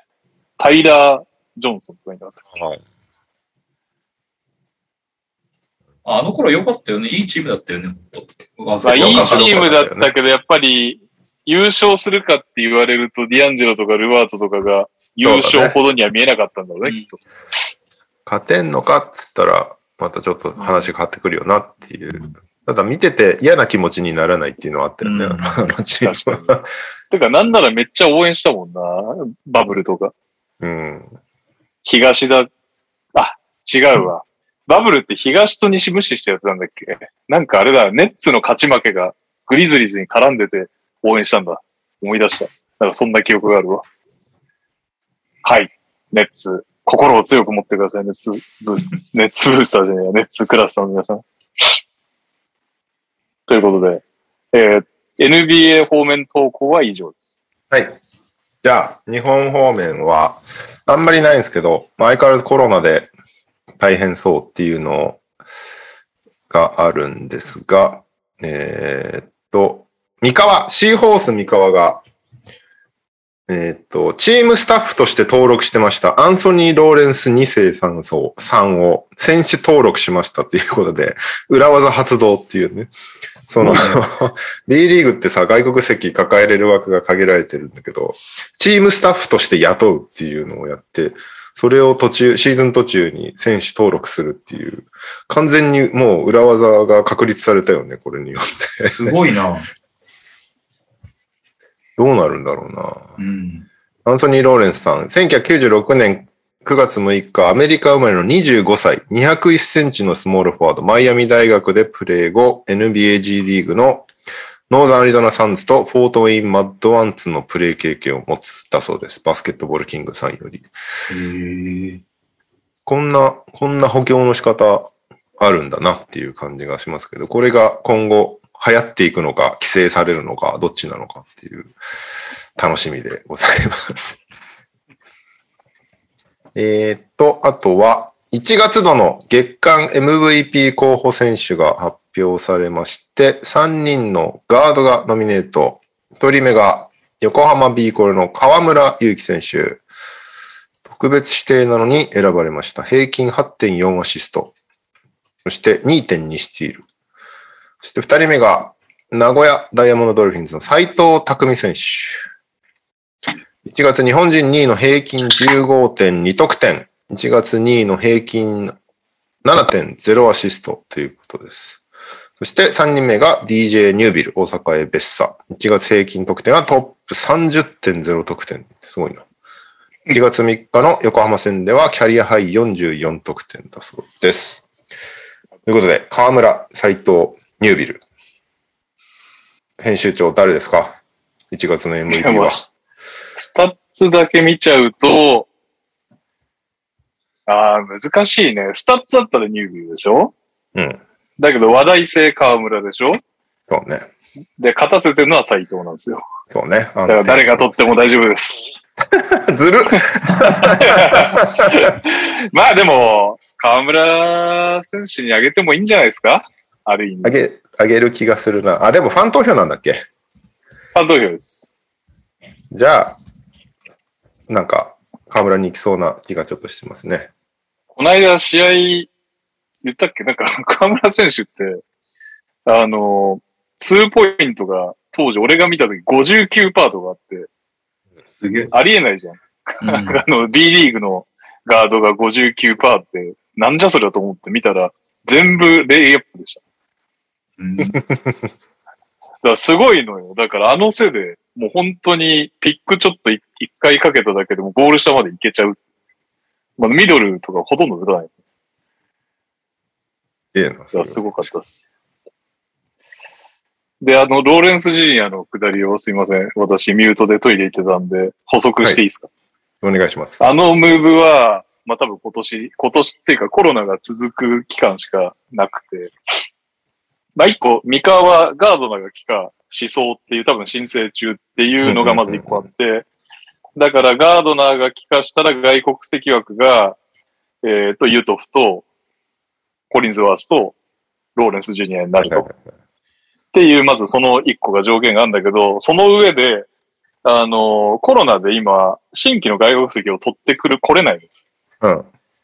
だからソープとかがぐるぐる回ってんだけど、ワース・スミスとかが。うんうんうんうん。だから今年中にの期間を、で、そのアドバンテージを生かすんだったら、日本に入れとかなきゃいけないという苦肉の策で、多分、年俸もそれなりに出してチームスタッフとして雇ってると、そういう状況なので、相当特殊です。それをよく受け入れたよね。彼は。相当いい条件だったんだろうね。まあだから G リーグで芽が出なかっいや、だってさ日本に来るだけなら別にどっか他のチームでプレーするっていう手はいくらでもあったわけじゃん。いやだからいくらでもあったのかな、そこが。どうああなんだろうー、呼ばれすらしなかった日本市場において。市場にね、乗ってないと。見つけた三河が偉いっていう話？そうそう。今期もだからなんだっけ、コティ・クラークとかさ、新規の外国籍はチラチラいるけど、そもそも新規の外国籍を入れてくるのは結構難しい状況な上に、毎回新規の外国籍がちゃんと働くかどうか問題でも結構ある。日本の場合は。日本の場合っていうか。だからそれを当てんのも大変だしっていうので、まあ多分、なかなかあんまり動かなかったんじゃないかな、市場が。名古屋は珍しく入れてるよね。でもなんかその、うんその感じが成り立つなら、その声かからないくすぶってる外国人をスタッフとして雇って練習させるのはいくらでも今後できそうだ気はしちゃうけどね。まあ、金に余力が、まあ、あとでも、そうね。だってシーズン中に外国籍がいなくなるのなんて結構ザラにあるじゃん。その保険としてチームスタッフに一人入れとこうっていうのはなんか全然、だあとあれじゃない？あの、もっとガードな早く帰化できると思ってたとこもある。あそれはあるだろうね。うん。本当は去年だったとか、見込みとしては。そうだよね。うん。そっか。じゃああんまり今後、そういうのをやるチームはいないってことか。うん。じゃないかなと思うけど、どうなんですかね。なるほまあ、どうせキャップも何もないからね、ズルでもなんでもないんですけど、金をただ三河がそれだけ潤沢に使ってるって言ったけど。いやいや、そうだと思う。別にズル、ズルだとは全然思わないっていうか、面白いなっていう感じだね。うん、昔、西武が野球でやったよね、そういうの。あ、そうなんだ。うん。あの、伊藤勉ってキャッチャーがいたんですけど、黄金時代を、あの、支えた。伊藤勉の時に、あの、同じ代に秋山がいたんですよ、西武に。うん秋山浩二が。で、両方取りたいから、西武が何やったかっつったら、あの、伊藤勤を卒業前に、熊本の高校から、あの、埼玉の高校に転校させて、定時制に。うんで、確かね、同タイミングぐらいで、球団の職員にしたの。う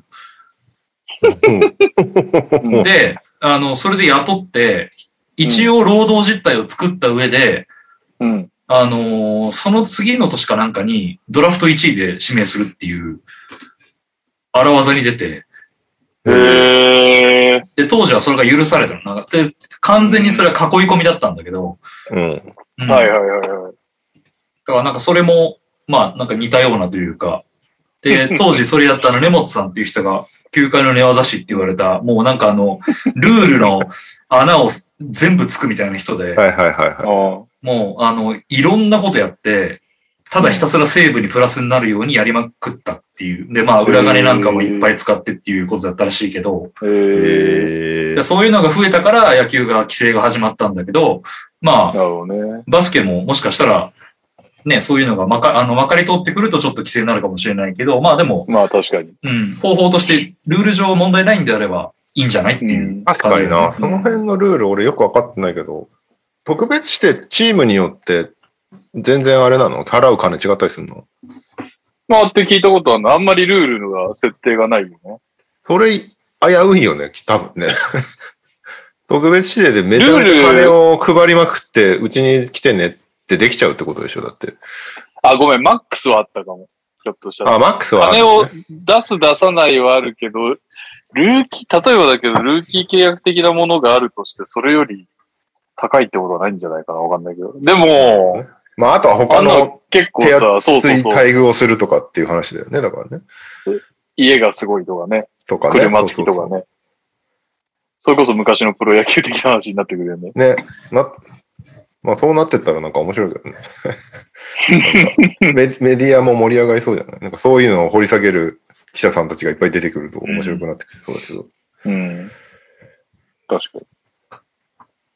はいというわけで、一人来ました増え。ました。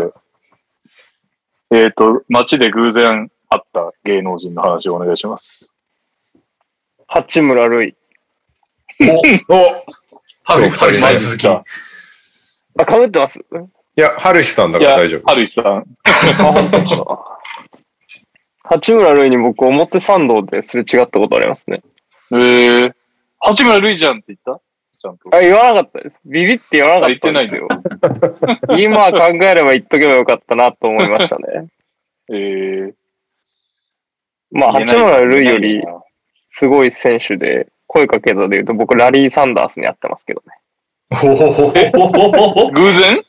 はい。あの、LA のショッピングモールで会いました。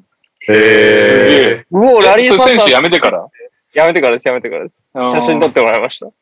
えー、ー、えー、やっぱ LA あたりで気づかれないの？いや、なんか、でかいやついるなぐらいだと思いますね、多分。うーん。まあでも相当でかいんで、すぐ分かりましたけど、うん。うんなんか人相あれですけど、結構いい人でしたよ。すごい気安く写真人撮ってくれて。相あれですけど。人相あれじゃないですか。あれさんだ。確かに。え、八村はいつの時代の八村？えっと、多分、ゴンザカの時ですかね。うん全然 NBA 関わるっていう話がどんどん出る前とかだったんで、じゃあ1、2年生ぐらいの時だね。多分そうですね。本当にまだまだ NBA 云々の話じゃなくて、まあ、海外で頑張ってるぐらいの時うにん。すれ違いました。そうだよな。まだ1、2年目なんて、どうなるか全く分かんなかったもんね。うん。結構みんなばったり会うんだな、八村選手に。相手なかったり。新海監督も あったって言ってたからね。あ、へー本当そんな会えるの？渋谷かどっかでばったり多会って。分そこら辺だと会えるんじゃない？ですか。うんそれまだ1、2年生ぐらい。1年生とかかな？会える NBA 選手。英語全然できないんですよって言ってたっつってた。何、何、何、英語全然できないんですよって言ってたっつってたから、話しかけたっぽいんだけど。だから多分1年生とかだよね、多分ね。はいえすいません、遅れました。カズマンです。よろしくお願いします。ー、はいえ。ー、久々に全員揃いましたね。そうですね。はい。じゃあ、あともう一個だけ僕日本ニュースあるんで、はい。えー今年の9月10日から25日まで中国の広州で行われる第19回アジア競技大会っていうのがあるんですけど、それの、はい。えー候補メンバーというか合宿メンバーが発表されて、うん。男子日本代表チームの。で、はい。えーっと、コーチはトム・ホーバス。そして、選手、えー年齢順上からですね、これは。ルーク・エヴァンス、えー安岡龍斗、熊谷幸、うん秋野真修、前田レオ、寺島亮、えーシェーファー・アビー・コーキ、アイザイア・マーフィー、岡田裕太、川又光也、西野陽、西田雄大、高島真司、河村勇輝、金近蓮ということで、えー大学生3人ですね。高島真司大東文化、河村勇輝東海、金近蓮東海ということで、うん。金近くん選ばれたのちょっと楽しみだね。めっちゃすごいですらね。金近くん入ってるんですね。18歳だからね。僕なんかの、あれ、エンディングかなんかで金近くんの名前挙げた記憶があります。はいはいはい。あ、なんかネクストスターみたい金近くん楽しみだよね。な。楽しみですね。登録上は196センチ、18歳。スコアラうー。ん。インサイドがちょっと心配かなって感じはするけど、アビーはね、なんか割とこう、若手主体の代表になって、どちらかというとなんかこう B 代表的な扱いになるんだろうけど、アビーなんて A 代表でも普通に正センターやってる存在だからね。確かに。A でも B でもフル活動って。まあでも若手主体っていう話だと、シェーファーまだ24だからね。若。なんかルークがすごいベテランに感じますよね。確かにこのメンバーだと30いってるもんね30。歳ですからね。うん。203しかないんだよね、ルークってね。ルーク小さいね。まあでも、期待したいですけどね。でもこのメンバーだとルークのみだよね、この幾何枠っていう意味では。ルークが断らないっていうのもでかいんだろ 断る理由がないでしょ、だってルークは。うな。いや、でも、ほら、あの、なんだっけ。結構、チームによってはなんか、何人も持ってかれても困るとかさ。B2 とかもちゃんと空いてんだっけ ?B2 も試合ないんだっけその期間？どうだろう ?9 月って、あ、でも、合宿中だからってこと？合宿は、2月7日から10日の1週間だから、試合そんなに影響しないんじゃないかな？週末挟まそうないし。いうことか。B2 もないのか、来週は。どうだろうね。まあ楽しみな、なんかこっちの代表の方が、いろいろ楽しみ要素が多くて好きだけどね。うん。マーフィーとか。あ、B2 ありますね。福岡とやるけど、直、直前までルークはいないけど、頑張ってください。はいはい。そういうことね。うんまあでも、ルークとしてはね、選手のキャリアを考えるとね、今しかないって感じだろうからね。いや、そうね。これでやんないって言ったらもう二度と呼ばれないもんね。うんルークの場合はね。年齢的に。的にはマーフィーとか、岡田くんとか、熊子とかもね、見たいし、また当然ね、金近くんとかは活躍してほしいなって感じするけどね。まあ、若手は誰見てても楽しいよね。楽しい。なんかこっちもね、まあ向こうもそう、やってる本人もそういう責任感が出ちゃうだろうけど、ベテランはね、ある程度計算できる枠として見ちゃうけど、若手はもうなんかこう伸びしろありきで見るから、ね。そうそうそう。夢が見られるからいいですよね。うん。これが、その、A 代表、B 代表って言い方があんま好きじゃないんだけど、その上の人たちと一緒になった時に楽しみだなっていう気持ちが抱けるからね、このメンバーで活躍してるのを見ると。そうなんですよね。楽しみですが、これははい9月の大会なので、まだまだその本ちゃんをはい。見れることは全くないんですけど、うん。ね、ネクスト日本代表候補みたいのが発表されましたというニュースでした。あとはリスナーさんにお任せします。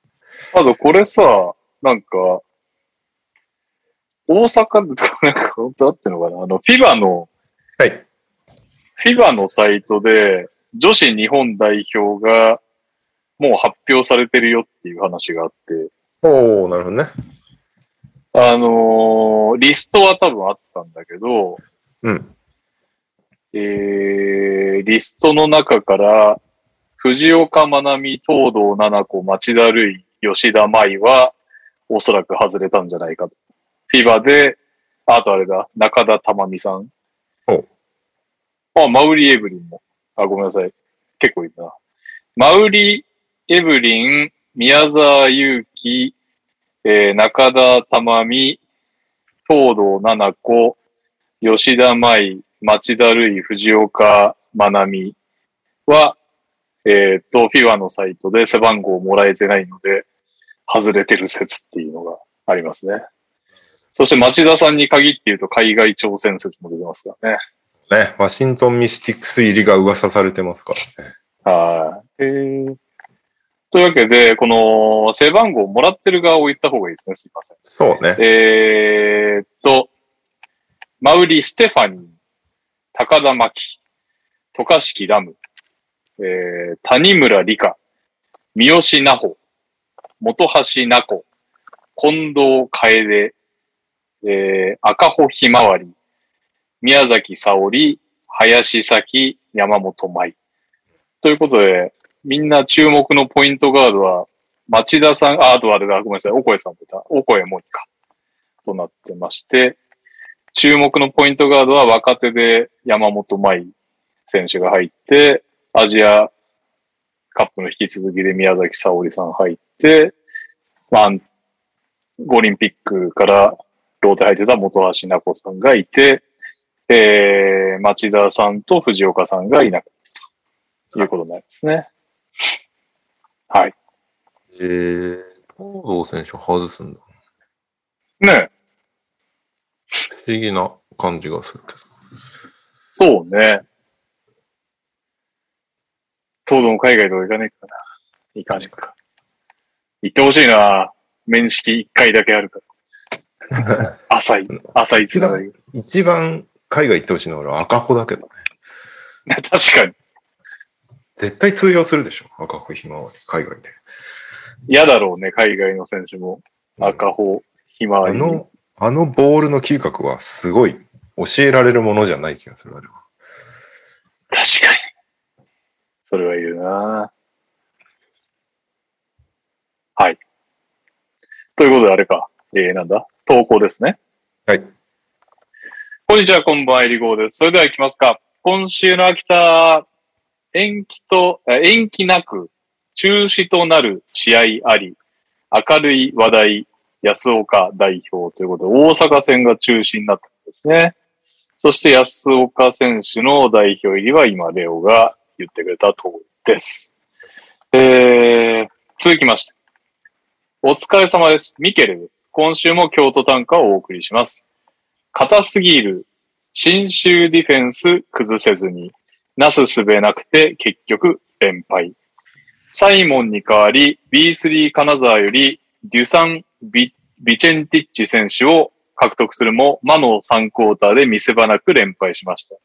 京都からは以上です。追伸トニさん、エリゴナイトご視聴いただき ありがとうございました。まあ見てはいないですけど、聞きましたよ。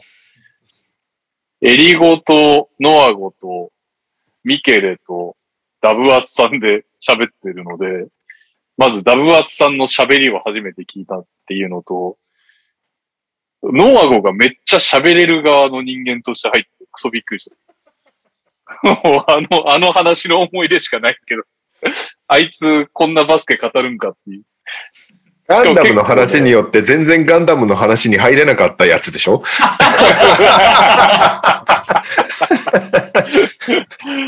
そうそうそうい。や、実は俺もちょっと聞いたんですよ。あ、そうなんだ。うん。ノハゴめっちゃ喋ってるって俺も思った。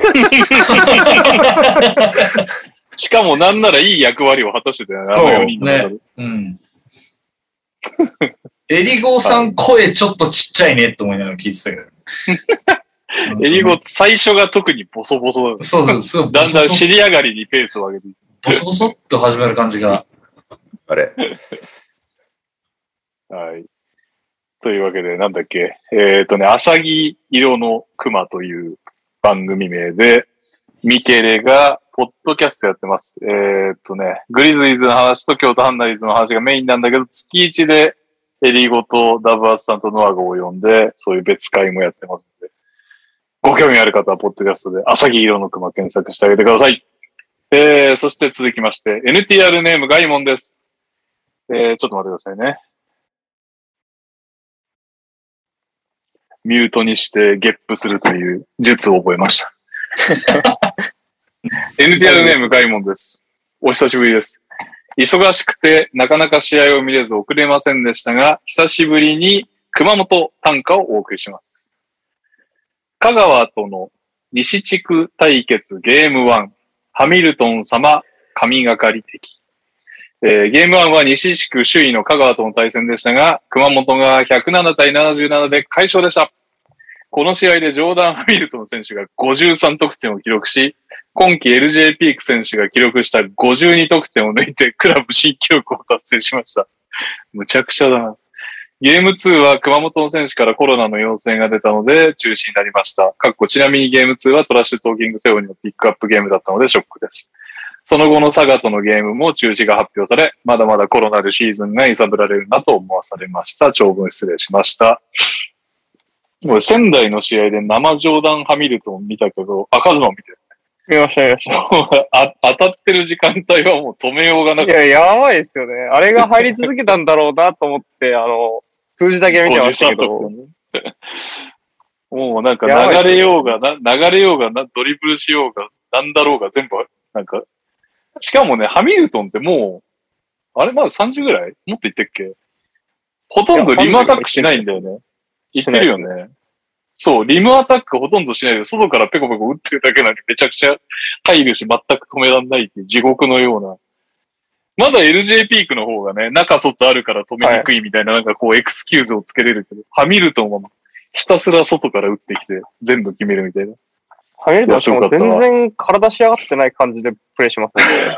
すっごい重重たそうにドリブルこう運んでって、パーンって入れるみたいな感じで省エネなバスケするんで、それで53点取れるとたまったもんじゃないですよね。やばいね。はい。えー、そして、オリミラです。お、大学バスケ入生の投稿です。この度、関東大学バスケの新人戦が行われることになったようです。えー日程2022年3月4日から6日、10日から13日、大田区総合体育館、駒沢オリンピック公園総合体育館です。えーっと、コロナの影響で、2年ぶりに開催される新人戦です。今のところ有観客のようですので、見に行けそうなら行ってみてください。今年は日大が注目でしたが、米津くんが肩の脱臼で全治未定との情報が入っているため、どうなるか。少しだけ学生バスケも復活してきているので、今後が楽しみです。それでは、勝手に学生バスケクイズ。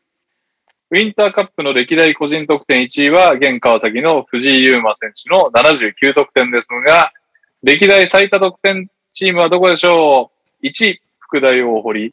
2、藤枝明星。3、能代工業。4、明星。5、仙台。6、洛南。で、6個も選択肢があんねわかるわけねえじゃん。えー、歴代最多得点チーム。1チ、ームと福大歴？チームとして。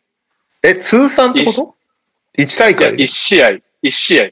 あ、試合？うんあ、1試合あたりにってことですか？え ?1 試合あた1りに試合の最高得点。そう。1試合あたりじゃない。1試合に。?1 試合でまだ1試合だけで。100、150点とか取りましたみたいな、そういう話ね。そうそうそうそう。そうそう福大大堀、藤枝明星、能代工業、明星、仙台、洛南。でも僕、明星だと思うんですけど、藤井優馬行った時の明星とかじゃないんですか？ああ、藤枝明星ね。はい、藤枝明星。ああ明星だけで言うと、僕多分、そ選択肢が変わっちゃうんです、かあ、そうですね、すいません。その試合、チームとしてもすげえ点取ってこと？170、いや170言い過ぎ、160点ぐらい取ってたと思うんですよ。おカズマ君で正解です。あ、本当ですか、えお、藤井選手が79点取った試合そうでっ、すよね。チーム合計162点。すごっげえ全然ワンマンチームでも何でもないじゃん。相手は僕、79見に行った気がするんですよね。多分えへー、え。楽勝でしたね、このクイズ。うーん この試合で、何なの？カズマのなんか、too easy という時と、楽勝とかいう時の 差が俺にはよくわかんない。日本、日本方面だったんで。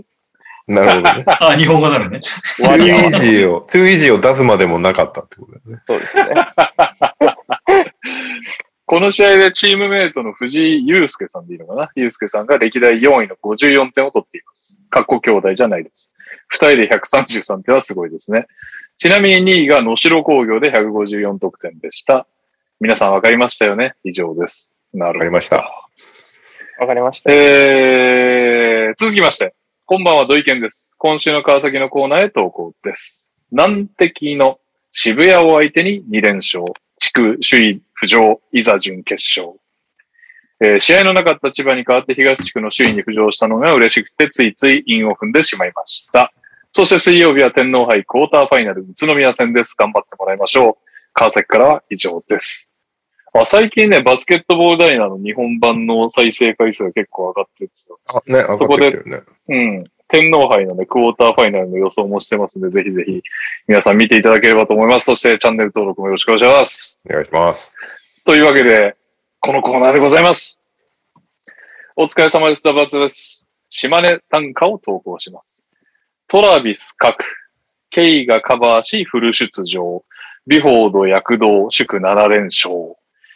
水曜富山戦、土日三河戦とトラビス不在でしたが、ニック系が3試合連続40分フル出場、様子おかしい。すげえな。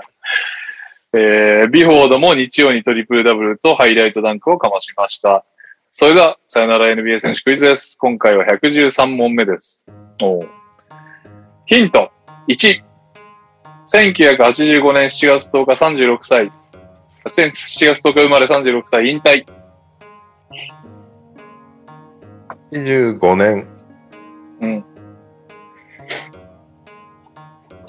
ヒント2、201センチ、102キロ、ポジション、シューティングガード、スモールフォワード、パワーフォワード、散歩時。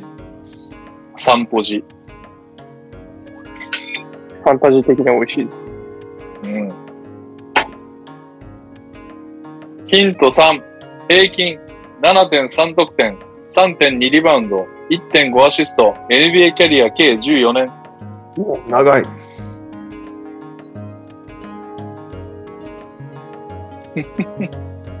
15年って今、何歳だ？36歳。あ、36歳。ヒント4、本人の著書の中で優勝した経験がないポール・ジョージが自身をレブロンや AD と同じレベルと考えているのは敬意を書いているとディスる。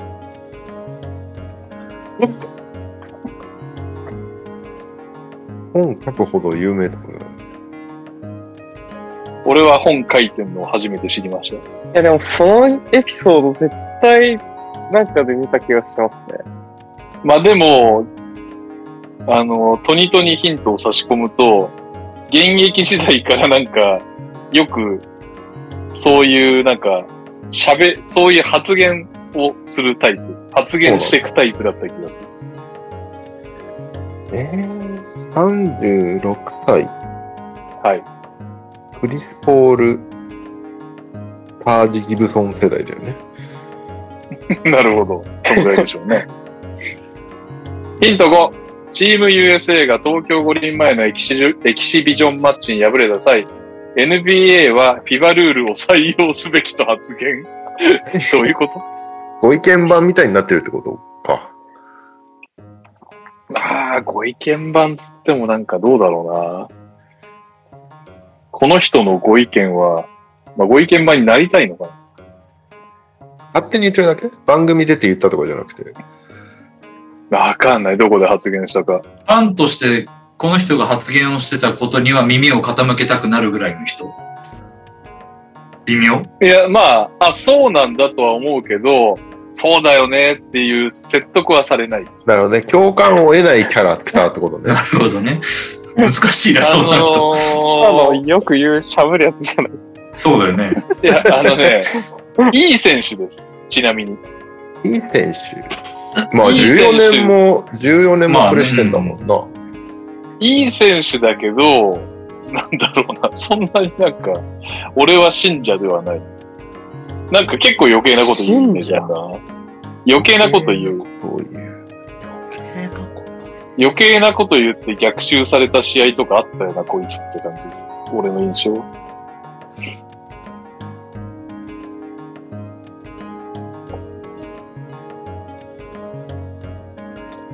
ヒント6。ツイッターにて、八村塁を大絶賛。河合のポテンシャルがあるとツイート。わかった。はい、レオさん。わかったわかったわかった。うん。ジャレット・ダドリー。正解。へー、すすごい。ごいですね。マークさんかと思いましたね。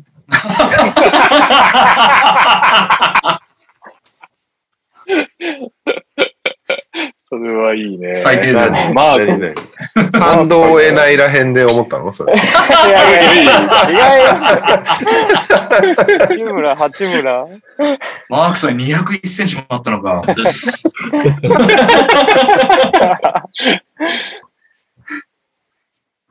ダドリーめっちゃ褒めてたもん、八村のこと。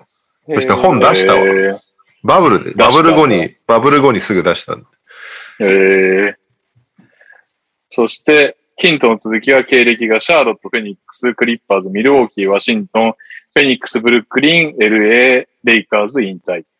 うんえーヒント8、ドラフト2007年22位指名。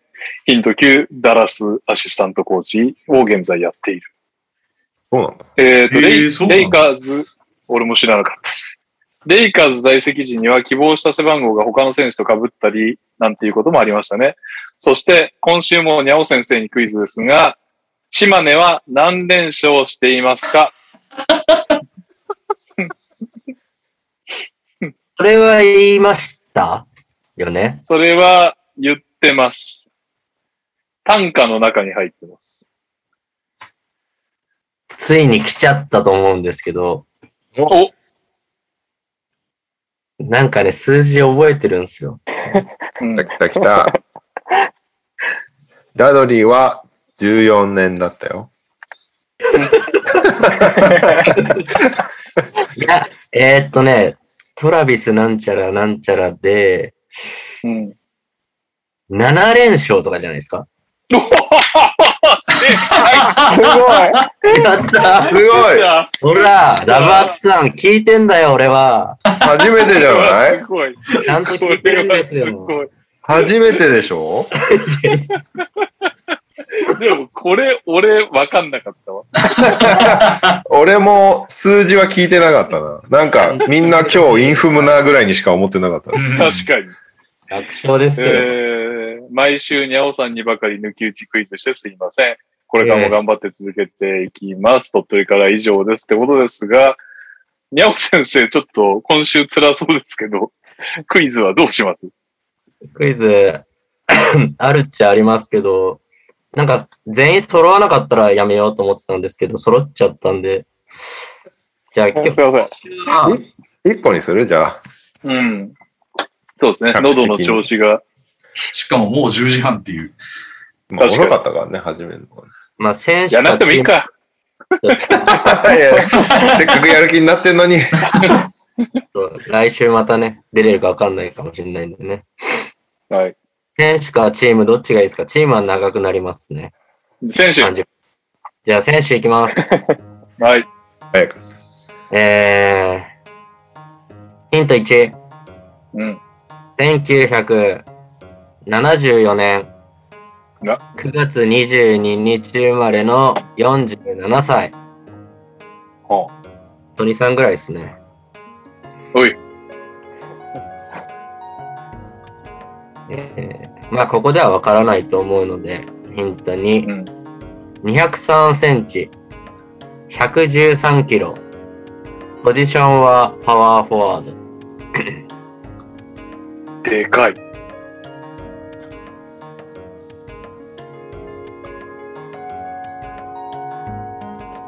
ヒント3、ドラフト、1995年、1巡目、11位で指名されてます。ないなぁ。95年？はい。?95 年って誰カズマ？KG。ああ、そっか。KG だ。KG か。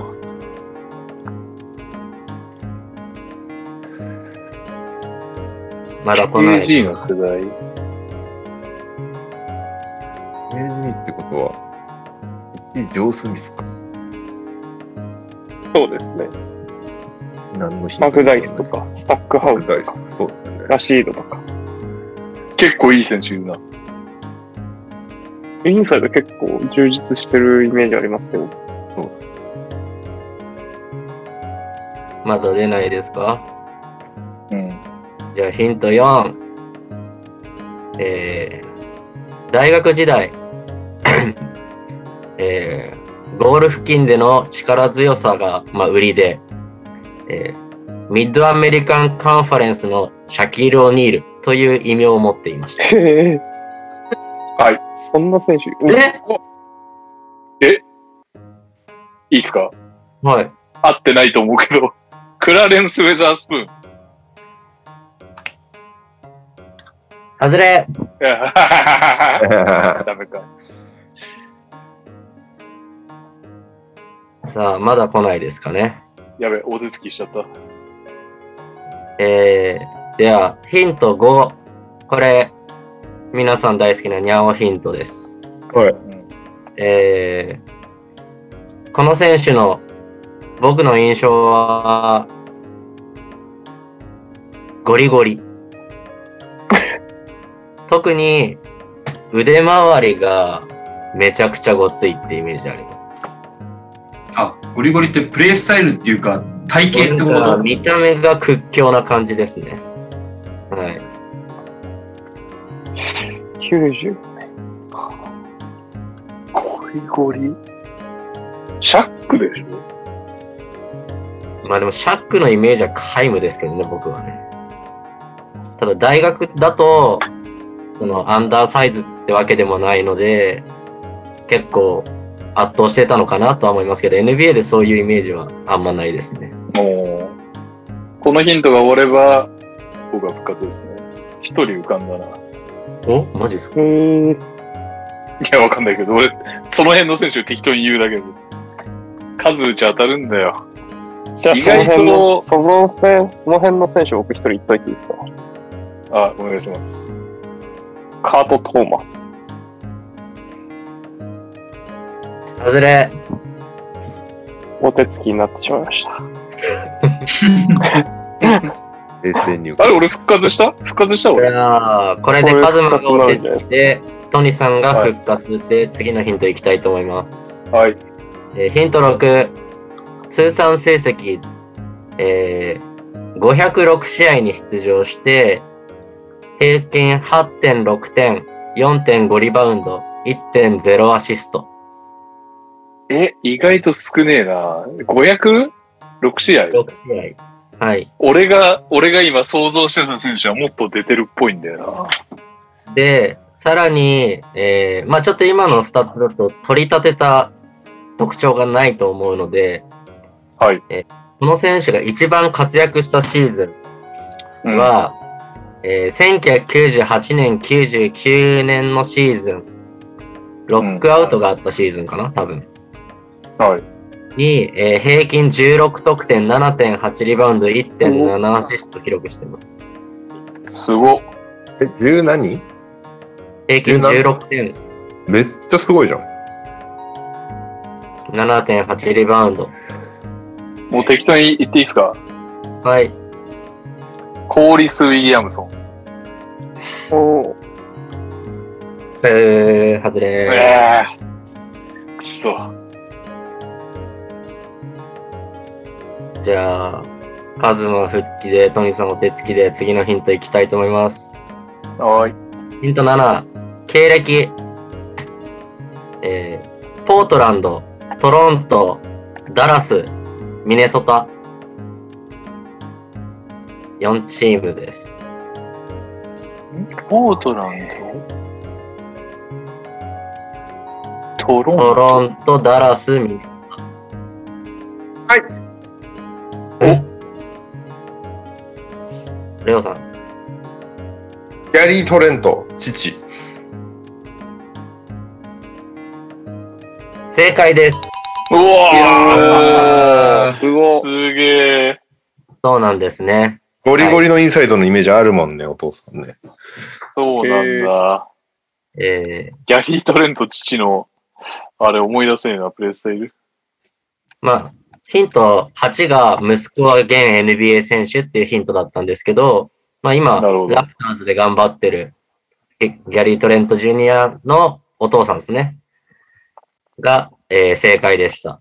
えー写真見てもらえばわかる通り、やっぱ腕回り、えぐいことになってる選手なので、ポートランドとミネソタのイメージがあるな。結構ね、現役時代頑張られていたお父さんですね。息子のがちょっと活躍度高いかもしれないですけど。ここ今すごいからね。確かにね。似てないんですよね、あんまね。似てないよね。掘り深いよね、息子の方がね。なんかそうですね。確かに腕が。うん顔めっちゃちっちゃくないですか？体がでかいんだよね。ムキムキだね。腕が分厚いね。なんかね。すげえな。ゴリゴリおじさんですね。うーん。まあでもね、レブロンがすげえな。親子と勝負。確かに。腕すごい。腕すごいやば。まあ、大学時代にシャキール・オニールというね、言われたぐらいの選手だったので。その片鱗は一切感じなかったね。まあ今頑張ってる選手のお父さんも昔は頑張ってたんだよっていうことで新しい知識になってくれればいいかなと思います。はい。こねはーい。れが以上です。レオさんおめでとうございます。いや、すごい。すごいね。98、99。そんな活躍してたんだねす。ごいですよね。そんなイメージはなかったんですけど。というわけで、いきますか。教えて、にゃお先生で、まだ結構課題が多いな。教えてにゃお先生、ピックアップゲームと続きますが、普通オタはないですね。はいはい。じゃあ、サクサクといきましょ飛う。ばすぜ。うん。じゃあ、先週の振り返りをやしていきたいと思います。えーっと、ファミリー対決とかはなかったかな、特には。えーっと、誰からでもいいか。カズマからいこうか、じゃあ。僕は、えっと、エド・デイビスはポテンシャルワークさんと対戦しました。8-6で勝利しました。もうん。で、エド・デイビスとポテンシャルワークさん、このタイミング8位の方だったんですよ。で、まあ僕みたいに、あの、県外の人間からすると倒しておかないといけない相手だったんで、まあまあまあ倒せてよかったかなって感じですね。で、多分お互いはいなんかエース級の欠場があった気がするので、確かエド・デイビスはポテあのポテンシャルワークさん、ヨキッチが休みの試合あったんじゃないですかね。僕もトレイヤング休みだったりした気がしたんで、まあトントンかなと思いつつ、カニンガムとかもお休みだったっぽいですね。う。うんん。なるほど。まあなので、お互い、まあこの順位にいるんで、健康面に苦しめられてる部分はあると思うんですけど、まあまあ、あ、ギリギリ、レオさんとか特にそうですね。ギリギリ勝てたかなって感じです。うちはもうとにかくシアカムが最高にいいんで、エアカム今すごいよね。は毎試合ほぼトリプルダブルみたいなもう毎試合ほぼトリプルダブルです、ね。すご活躍してるもんね。はい。しかも出まくるしね。7人ローテだ絶。対出ますからね。近い。57分ってなんだよ。えーあこれはオーバータイム言ってたね。ででもそれ以外でも40分とか平気で出てるんですね。いや、そうそうそミニッツあんまりこうなるとは予想してなかったな。僕は予想通りですね、シアカムは。想通りな。いやいや、こうなると。前半めっちゃ文句言ってなかった。大丈夫予想通りな結果、お前は13位なんだよ、今。予想通りじゃないのは他の人ですからね。ランドルとかランドルとかね。だからランドルって選手が、あの、今週すごいじゃんピックアップゲームの、最近ちょっと今日、こう今日、昨日、霊て感か、マジでね、俺と、俺と戦うときに調子上げてくるのマジやめてもらいたい、ランドル。あ今戦いや、もういいじってるのゃないですか。戦ってる。か。でも32点、ピックアップ30点。ゲームとかで被りますけど、グリズリーズ戦でテクニカル2つするっていう、もう僕は 即興しましたね。何をしてくれてるんだと思いましたけど、まあまあ、ランドルはもうこんなもんなのかなと思ってます。でも、週で鳴らしてみると、意外と悪くないんですよ。点取ってくれなかったりはしますけど、率が、率上がってきたじゃん。はい、上がってきてるんで、ようやくウィルソンのボールに慣れてきたなって感じですね。まだ言ってんの、それ。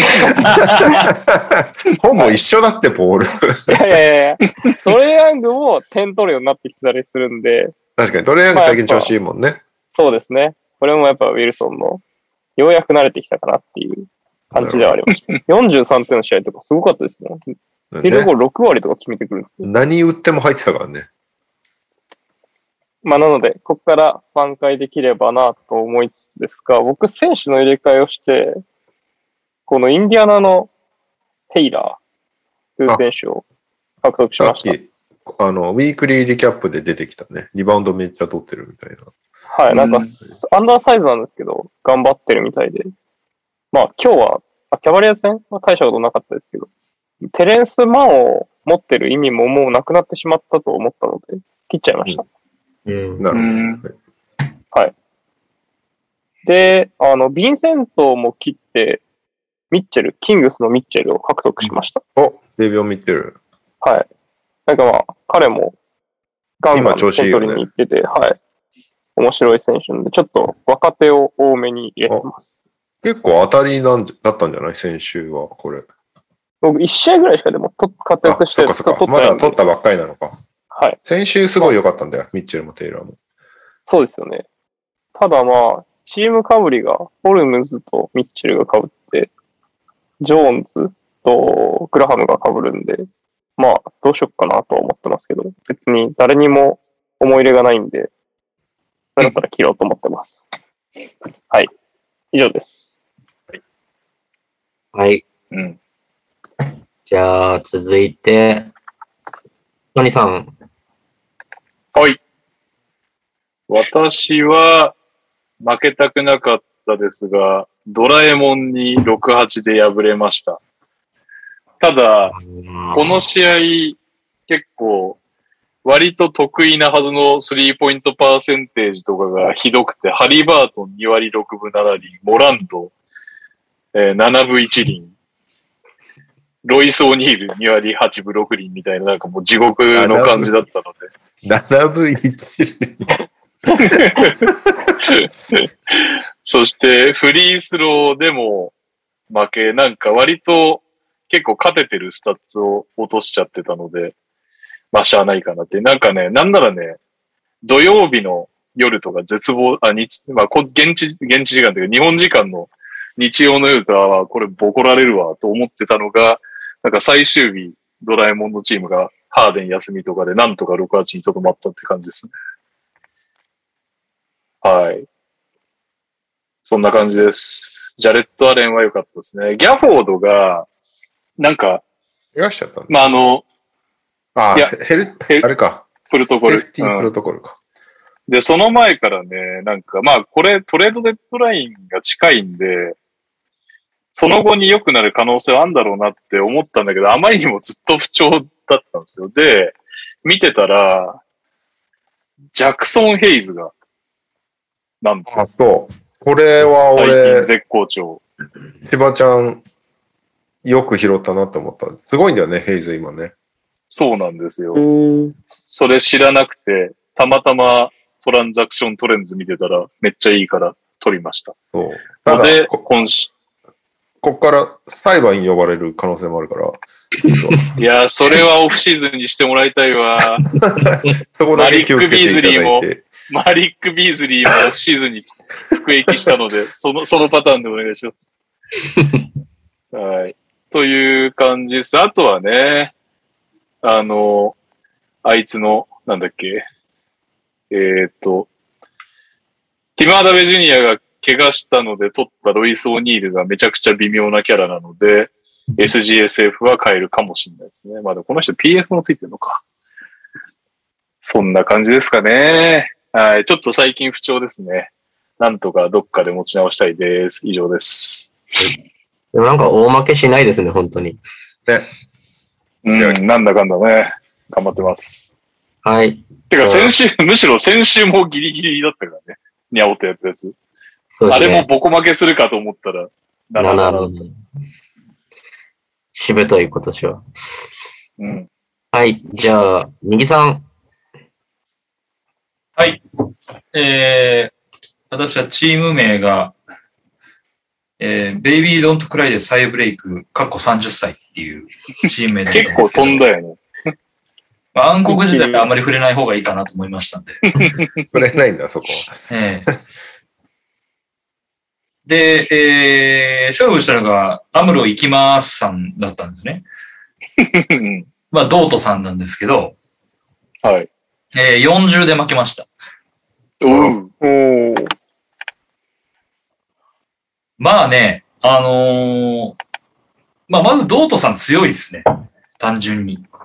おううん。あのーディアロン・フォックスいないんですよ。うん。でマクシーがすごい。アクシー、本当あだ。いいね。で、ジョン・コリすごいとかね。ジョンコリなんかもう、ね。ヒーローすごいみたいな。なんかもう、すごいバランスが取れたチームで、なるほど。どうとなかなか、はい、あのー割ともうスタートした時点ぐらいから、まあ今週厳しいなっていう感がありありと出ていて、はいはい。でね、このチーム何がすごいってね、ターンオーバー全然しないんだわ。なるほどうん。AT 率やばくないすごいんだよ。ほんと。うん。うん。俺、なんか、あの、負け、大敗したくせにターンオーバー倍ぐらいやってるっていう。本当だ。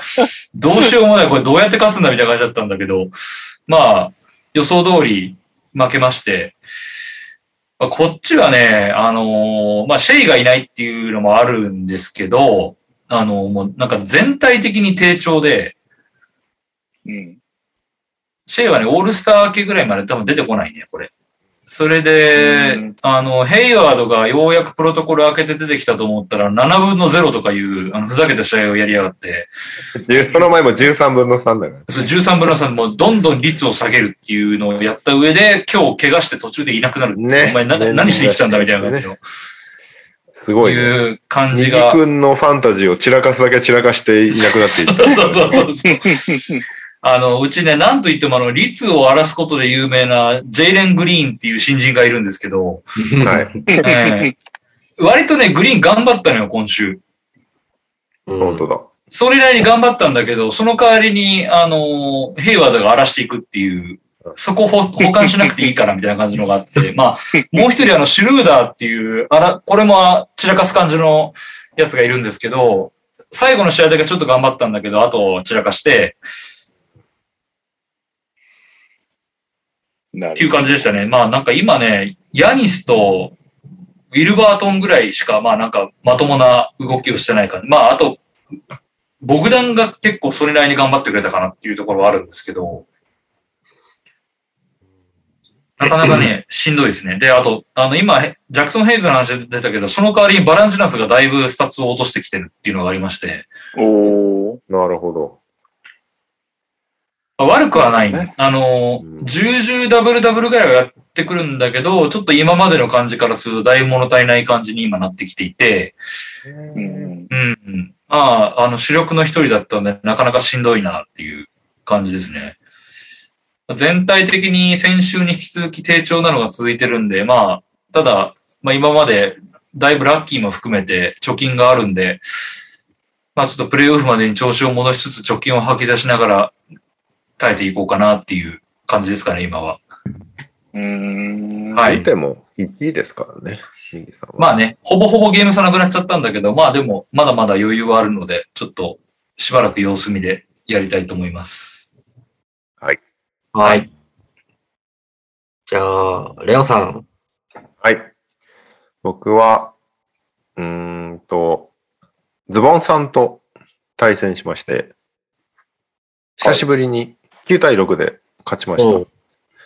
すごくない？もう ?352 対369っていう得点、低得点争いっていう、なんかどっちも、どっちも勝ちたくないのかなみたいな試合をやったんですけども、僕は相変わらず、あの、オフェンス以外のスタッツを取りに行くっていうの で、なんとか勝ちましたっていう感じです。もう誰も点取んないのよ、結局。デュラントもいないし。で、アシストの頼みだったブログドンもいないし、みたいな感じで。だブロック23対10相みたいな。ブロックが緩い。むちゃくちゃなんですよ。かって感じかな。だ相変わらず KD とブログドンは出てないので、この2人いない状態でいかに戦うかみたいな感じなんですけど、うん。相手も、でも、ポルジンギスが出てなかった、リラード出てない、で、うん八村くんはミニッツリストリクション。そして、でもカイリーがあれだったんだよ。ずっとアウェイだったから、相手しないといけなかったっていうめんどくささはあったけど、でも結局点取ってんのカイカリー、カイリーだけだから、まああとバンブリとか、なんとかなったなって感じですかね。うんなんかもうどうしようかなって感じだね、うちは。結局 KD 帰ってこない限りどうしようもないんだよな。点取りに行く人がいないからもうこうなったらニッチスタッツを取りに行くだけをひたすらやろうかなって感じにシフトチェンジし始めてるけど、そうなって、でもそうした場合のアシストと AT 取れないのがきついんだよね。ブログドンいない場合の。はいはいはいはい。ブログドン結構そこ頼ってたから。ブログドンがね、なかなか戻ってこないんだよね。サグスがアシストすごいね。サグスがね、なんとなく拾ったサグスがうん最。近アシスト頑張ってますね1。週間25アシストは立派だわ。すげえな。うん。なのでね、マジックファンのニャー君はご存知だと思いますけど、サグスが活躍してますよ。スーパースターですからね。うん。掘り出し物ですね。なんかでも、他選手たちは活躍してくれてるかな。サグスにしろ、デュアルテにしろ。うん。あと、バセルもそのスティールだったりとかで活躍してくれてるから。ただな、地味だなって感じがするね、こうやっててね。うん。なんか、レオさんあれじゃないですか、プレイオフに行くなら、それこそデュラントとかブログドンを、こう、プレイオフ確定組と交渉するとかもありなんじゃないですか。そうなんだよね。そろそろガーンって動かないと、プレイオフ目指せなくなってきたなって感じがする。だ勝って順位上がんのかなと思ったら上がんなかったから、あ、やばいと思ってる。え、ブログドンいつ戻ってくんの？ブログのね、クエスチョナブルぐらいになったんだよね、確か。なるほど。そうだね。だからそろそろ戻ってくんじゃないかな、みたいな感じなんで、トレード受付中でございます。いいですね。いいですね。トレードほぼないもんね、うちのリーグ。そうですね。ないね無風ですね。ねプレイオフ前に動きたいですね、みんなね。はい。はい。じゃあ、最後、えー僕なんですが、先週は、誰だろうこれ。えっ、と、はじめさんだったかなおはじめさんと対はじめさん戦ですね。で、えー、6級で負けました。あらら。おーえっと、まあでも主力が結構いなかったんで、ガーランド全欠と、サボニスと、サボニスが1試合だけ出た、うんディディジョンテが2試合だけ出たとかなんで、まあ、なるほど。もうそこら辺が出なかったらいいっかなっていうような週でした。はいはい。まあアシスト1差とか、まあ惜しいのはあったんですけど被害はそんなにでかくなく抑えられたかなっていう週だったんで、どっちかっていうと、無理してムーブせずに、こらえるのに徹した週って感じですかね。なるほどね。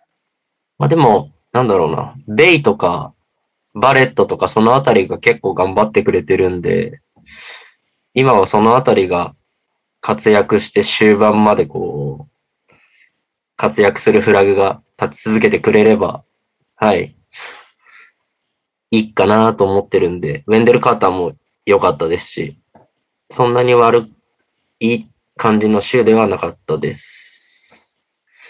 で、えーっと、相手、相手、どんなチームだったっけな。ああれか、なんか、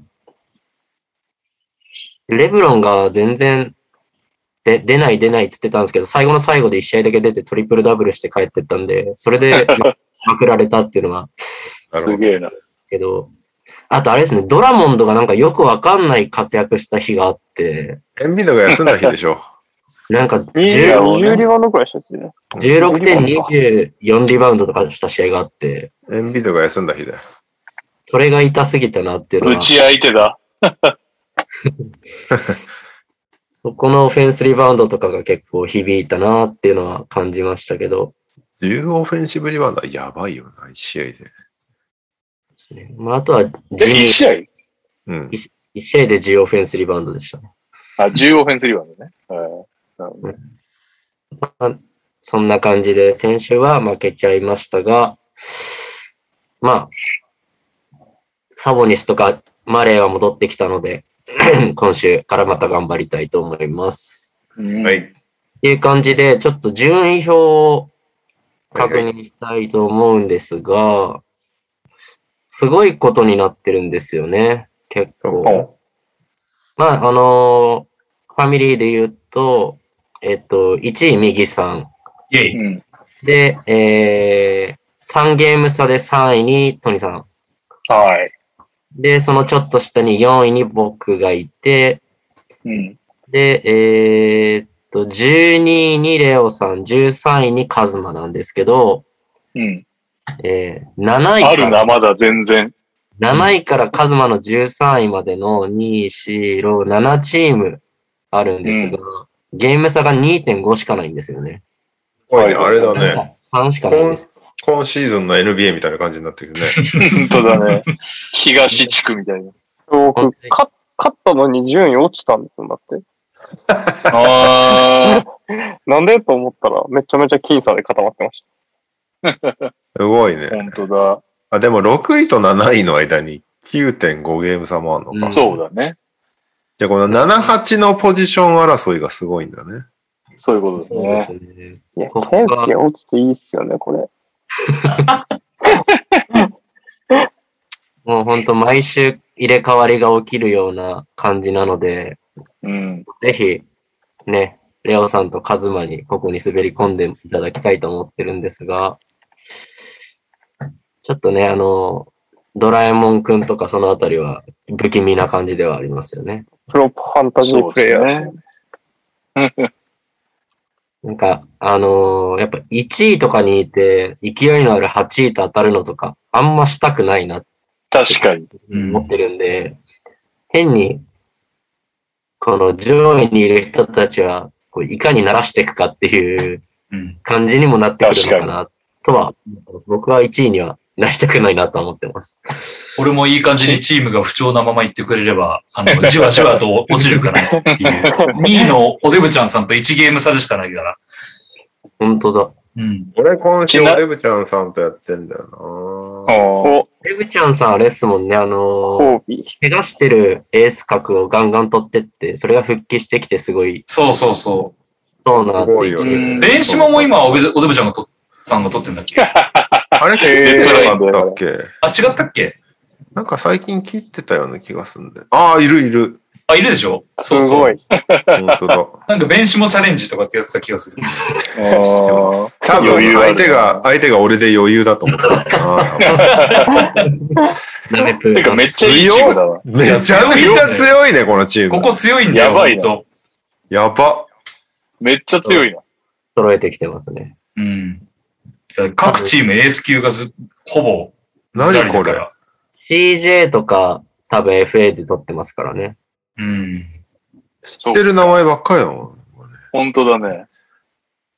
ひどくない？俺との比比較が。ひどい。いや、知ってる名前ばっかりだよ。本当に？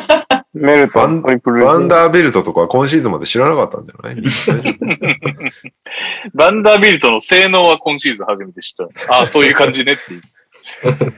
あの、ちなみになんですけど、はい。ロイス・オニール切ってもいいなと思って今番組中に見てて、そしたらなんか、カズマがため、温めてたけど切ったでおなじみベイズリーがトランザクショントレンドに上がってて取りました。まさか、ウェイズリー最近めっちゃ目開けてシュート打ってる説がありまして、本当だ、いい。僕気にしないって言ったじゃないですか、ベイズリーのこと。もうあの、切ったんで。うんやっぱ気になっちゃうんですよね。めっちゃ気にやってんじゃん。プロフィール写真もほら、目開け始めてるよ。確かに、この間までより。結構やっぱ2つ見ちゃうんですよ。ただ、相変わらずシュート入ってない日結構あるんで、迷い続けてて、まあ結局取ってなかったですけど。でも、ここ数試合、プレイタイムもしっかりもらってるから、あれだね、いいね。まあ、シェイいないんで多分頑張っていろいろ打ってるんじゃないですかね、シュート。本当だ、ずっと35分超えだ。いや、こんだけ出してもらったら十分だよね。そりゃ活躍もするわっていう。カズマをベイズリーで倒す。ベインとジャン・オラントでボコボコにされないように。いや、ベインが調子悪いんだよ、最近。まあいいや。はい。というわけで、今シーズンじゃねえ、来週も、今週も頑張っていきましょう。はいピックアップゲームいやいや、ちょっとこれ12時前には寝れるんじゃないかな。本当だ。ピックアップゲーム今週はメンフィス・グリズリース対ニューヨーク・ニックスでございます。えーグリズリー120対108で勝利。あっと、マディソン・スクエア・ガーデンですけども、スタッツはジャレン・ジャクソン・ジュニア26得点10リバウンド2ブロック、えージャ・モラント23得点9アシスト、えーザイア・ウィリアムスキャリアハイ21得点。うん。そして、ニックスは、エヴァン・フォーニエ30得点、RJ バレット23得点、ジュリアス・ランドル18得点、12リバウンド、9アシスト。まあ、基本的にはグリズリーズ主導権を握りつつも、何回か追い上げられつつも、なんで追い上げられたの？みたいな 展開で逃げ切って勝利みたいな試合でしたね。ファイトはい。あのー今日投稿2通あるんで、ちょっと話の種、先投稿読みましょうか。そうしましょう。えー、何か呼ばれた気がしたので、ピックアップゲームへ初投稿です。しだまです。おえーおーやっとピックアップゲームにニューヨークと思ったらダメな日のニックスでした。今季のニューヨークはスリーポイントが入るか入らないかでもう勝敗が見えてしまうような大味なゲームが多い印象ですが、このゲームはまさにそれでした。なぜ前半を12点ビハインドで終われたのか不思議です。それはグリズリーズもシュートが入んなかったからです。えー、早いタイミングで打つスリーがフォーニエ以外入らず、他はアウトサイドが不調。ディフェンスでは昨シーズンよりもディフェンスのローテーションも悪いため、ワイドオープンで打たれた場面が多かったですね。フォーニエもケンバもディフェンスがいい選手とは言えず失点が多い印象です。4交代2度追いつくチャンスがありましたが、ターンオーバーとオフェンスがうまくいかず追いつけないまま終わってしまいました。唯一の救いはセカンドユニットの若手が昨シーズンのようなアグレッシブなディフェンスからどんどんペイントにアタックしてくれて、シボドのやりたいことをけなげに頑張っているところなのですが、この試合は、オビ、IQ、グライムズともに、えー、調子が上がらず、ランドルについては現地でいろいろ言われていますが、さっき入っていたアウトサイドが今季は全く入らず、おまけにダブルチームに来られてターンオーバー乱発といいところなし、エースとしてステップアップするかしないのかのターニングポイントでしょう。RJ も2番手からエースとしての成長過程でクラッチにボールを託せるまでは届いてないかなと。ローズンが戻ってくるまでこんな調子でアップダウンの多いシーズンなのかなって思ってます。できすぎた昨シーズンのせいで忘れがちですが、まだまだ再建中のチームです。PS、トリプル J があんなにスリーポイントが入るとは思いませんでした。笑い。ということで、1通目の、えー投稿でしたけど、そうなんですね。バレットが中途半端でしたね。ディフェンス頑張ってたけどね、そのモラントに対して。うん。そうですね。そう、ディフェンスといえば、ディフェンス良くないっていうか、ディフェンス良くないっていうか、あの、トランジションディフェンスが良くないよね。トランジションからグイズグイズめちゃくちゃワイドオープン出てたもんね。なんかグリズリーズがトランジション強すぎるんじゃねえかっていう感じはちょっとするけどね。グリズリーズあのね相手であんだけひどいトランジションディフェンスしたら、僕負ける気しないなって思っちゃいましたけどね、この試合見てて。確かに。あんだけ、まあ乗れちゃうチームに対して、あのディフェンスじゃ、まあこの試合負けないわと思いながら見てましたね。うん。ちなみになんですけど、Cleaning the Glass だとグリズリーズのトランジションオフェンスは4位。で、ニックスのトランジションディフェンスは24位と、やっぱりシーズン通してもこの試合だけじゃなく良くないイ。メージ通りだわ、なんか。うん。うん。まあそうですね。あとは、まあ、そうね、ランドル、RJ。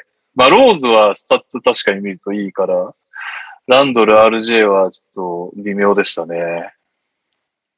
え？まあ、ケンバーも微妙か。フォーニエもこれだけ当たってって感じだもんな。ランドルは最初の3乱発してた第1クォーターが地獄のような感じだった。あと、囲まれた時の選択肢のなさがすごいよね。すごいね。ああそこからね、ターンオーバーめっちゃ多いもんね、やっぱターンオーバーって。結局使われる側なのかっていう感じがしちゃうよね。RJ はな、3入んないかったからね。まあ、通してもそんなに入らないからね。まあまあまあ、そんな感じですかね。そして続きまして。お疲れ様です。一応ニックスファンの海南8番です。おレオさんが名前を挙げてくださったので、久々にフルゲームを見ました。はい基本的にオールスターが明けるまではハイライトを見ることが多いので、今季ちゃんと通してニックスを見てるかというとすいません。さて、肝心のゲームでしたが、チームの勢いの差、メルトンをはじめとした控えを含めたタレントの充実充実度で、グリズリーズにとっては快勝、ニックスには残念な結果になってしまいました。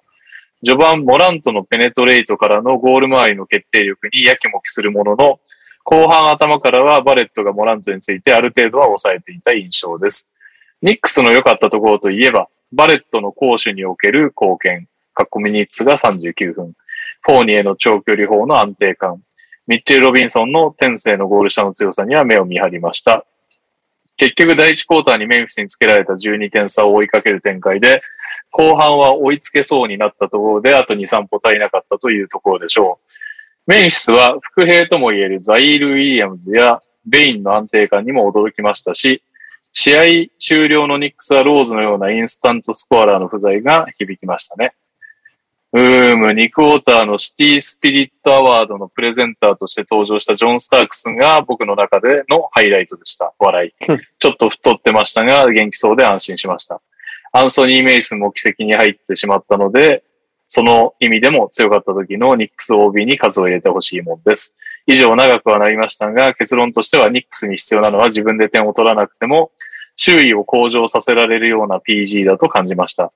結局 NBA の試合の中でセットプレーなどは何度も通用しないので、試合最終盤でボールを託せるガードが欲しいです。理想は CP3、ブログドン、ハリバートンあたりです。笑い。こんなんでいかがでしょうか？それでは毎週の収録配信楽しみにしています。ここまで触れていなければ、昨日の混合団体スキージャンプのスーツの規定違反についても、ワイワイガヤガヤ話してるのを聞きたいです。それは古いまで、触れました。ということ、ありがとうございます。そうですね。ザザイエアは良かったですけど、こういう使われ方ってそもそも俺思ってなかったけどね。もうちょいボール持つ系の選手かと思ったら、すげえフィニッシュ、確かにフィニッシャーサイドで。オフボールで頑張ってる感じだったもんね。はてか、この、い。で、こまあ能力さは高いんで。はい。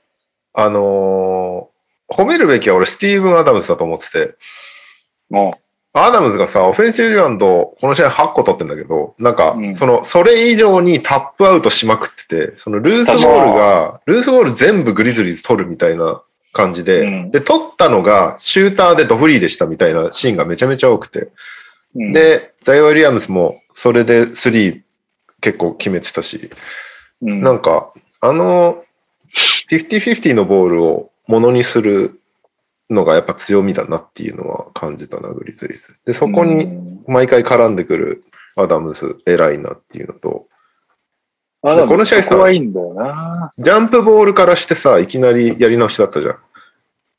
おうんで、そ、あの、勝ったのがグリーズだったんだけど、結局。なんかもう、そこがいろいろ物語ってない？で、この試合通してのテーマというか、その、50-50のボールをものにできるグリズリーズ。で、そこから得点できるっていうのが、大きいなって思いましたね、見ててね。そうっすね。ちなみにグリズリーズのオフェンスはプットバック1位なんですよね、リーグうんで。ただ、ニックスも強いはずなんで、プットバック5位なんですよね。そうね、ミッチがいるからね。うん。ただね、ちなみにアダムスはね、今シーズンリム周りがかなり怪しいんですよ。この試合あもー、フィニッシュ面がってことね。そうそう。この試合もリム周り4分の1なんですよ。そう、点は全然取ってないんだね。ようんリム周りっていうか、フィールドゴール全体が4分の1だから。ファン確かにファンタジーで苦しんでますよ、アダムスは。と。それ以外のことを全部やるみたいな人ね。4本全部リムで打ってることはいいことなんだけど、入らないっていう。ほとんどセブンフッターなのに。体も強いのにっていうね。まあでも、スペーシング以外、まあ3入ってないんだけど、別にこの試合。それでもやっぱグリズリーズスペース、スペーシングとトランジションがいいから、リム周りは強かったね。アダムス以外は。まあ、ペイントそうね。まあ、モラントが3、6分の0。モラントがさ、全然シュート入ってなかったけど、うん。なんか入ってないのにやっぱりいるいないで全然違うっていうのが本当にいい選手だなっていう。まあ確かに。まあ、こんなに、ペイントタッチからアシストできる上に、そうそうそうそう。モラントはそれこそリム周り13分の8らしいです、この試合。だって、モラント今シーズンのペイント内得点確かリーグトップだからね。なんかガードでそんな人いないっていう話だからね、歴史上。やばいよね。やばいよね。しかもあのクラッチタイムのハイライトがスリー、もう全然3じゃないもん。普通にガンガンアタックしてってめちゃくちゃハングして入れるみたいな。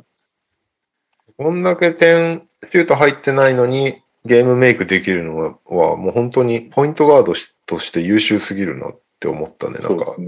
モラントってなんか勢いだけのイメージあるじゃん。ハイライトだけ見てると。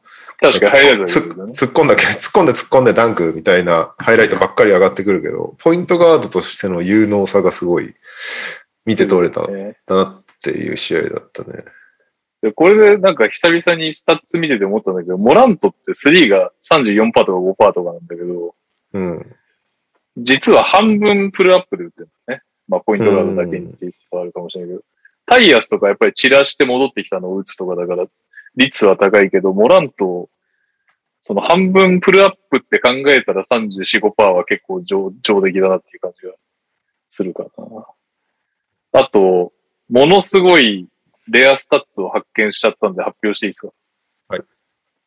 あの、ザイア選手は今、えっ、と、まあ、さっき言った通り、フィニッシャーサイドで基本的には使われてるんですけど、あの、たまにボール持って、まあ、カウンタードライブとかも多いけど、たまにボール持って、えードリブルして、プルアップを打つんですよ。たまに。で、なんと、ロングミットの確率が今季、あの、全 NBA が撲滅しようとしているロングミッドレンジですね。ペイント外、スリーポイント以内の率が89%っていう数字があって。で、この試合も2分の2でした。ロングミットが。いや確かに、ロングミット決めてた。もう全部それでいいよ。NBA のレンジにアジャストできてないんじゃないですかね、まだ。確かに、昔のノリで。入る必要ないでしょ、89%入るなら。本当だよ。でもなんかシュートフォーム謎直してるかなんかですよね、確か、彼って。ああ、そうかもね。そうなんだ。確かそうだったと思いますね。だからまあなんか、変だなって感じもしなかったけどね。でもなんかちょっと硬くないですか？フォームが。ああ。まあまあまあ、そうかな。まあでも変な人いっぱいいるからさグリズリーズ。まあまあまあ。まあ、JJJ が一番 JJ よく入んな、あれ毎回って思うもんな。押し出し系の。でも、JJJ 変だけど、い硬くはない。柔らかく変だよ。確かに。柔らかく押し出し系の。確かに。硬いといえば、まあ、カイル・アンダーソンが硬いっちゃ硬いけど。いやでも俺、カイル・アンダーソン、このチームに合ってるなって思った。だあでもね、今年、それこそ今年で終わりなんですよ、契約が。うん。そっか。いやー、俺、つなぎ止めるべきだと思う、カイル・アンダーソンは。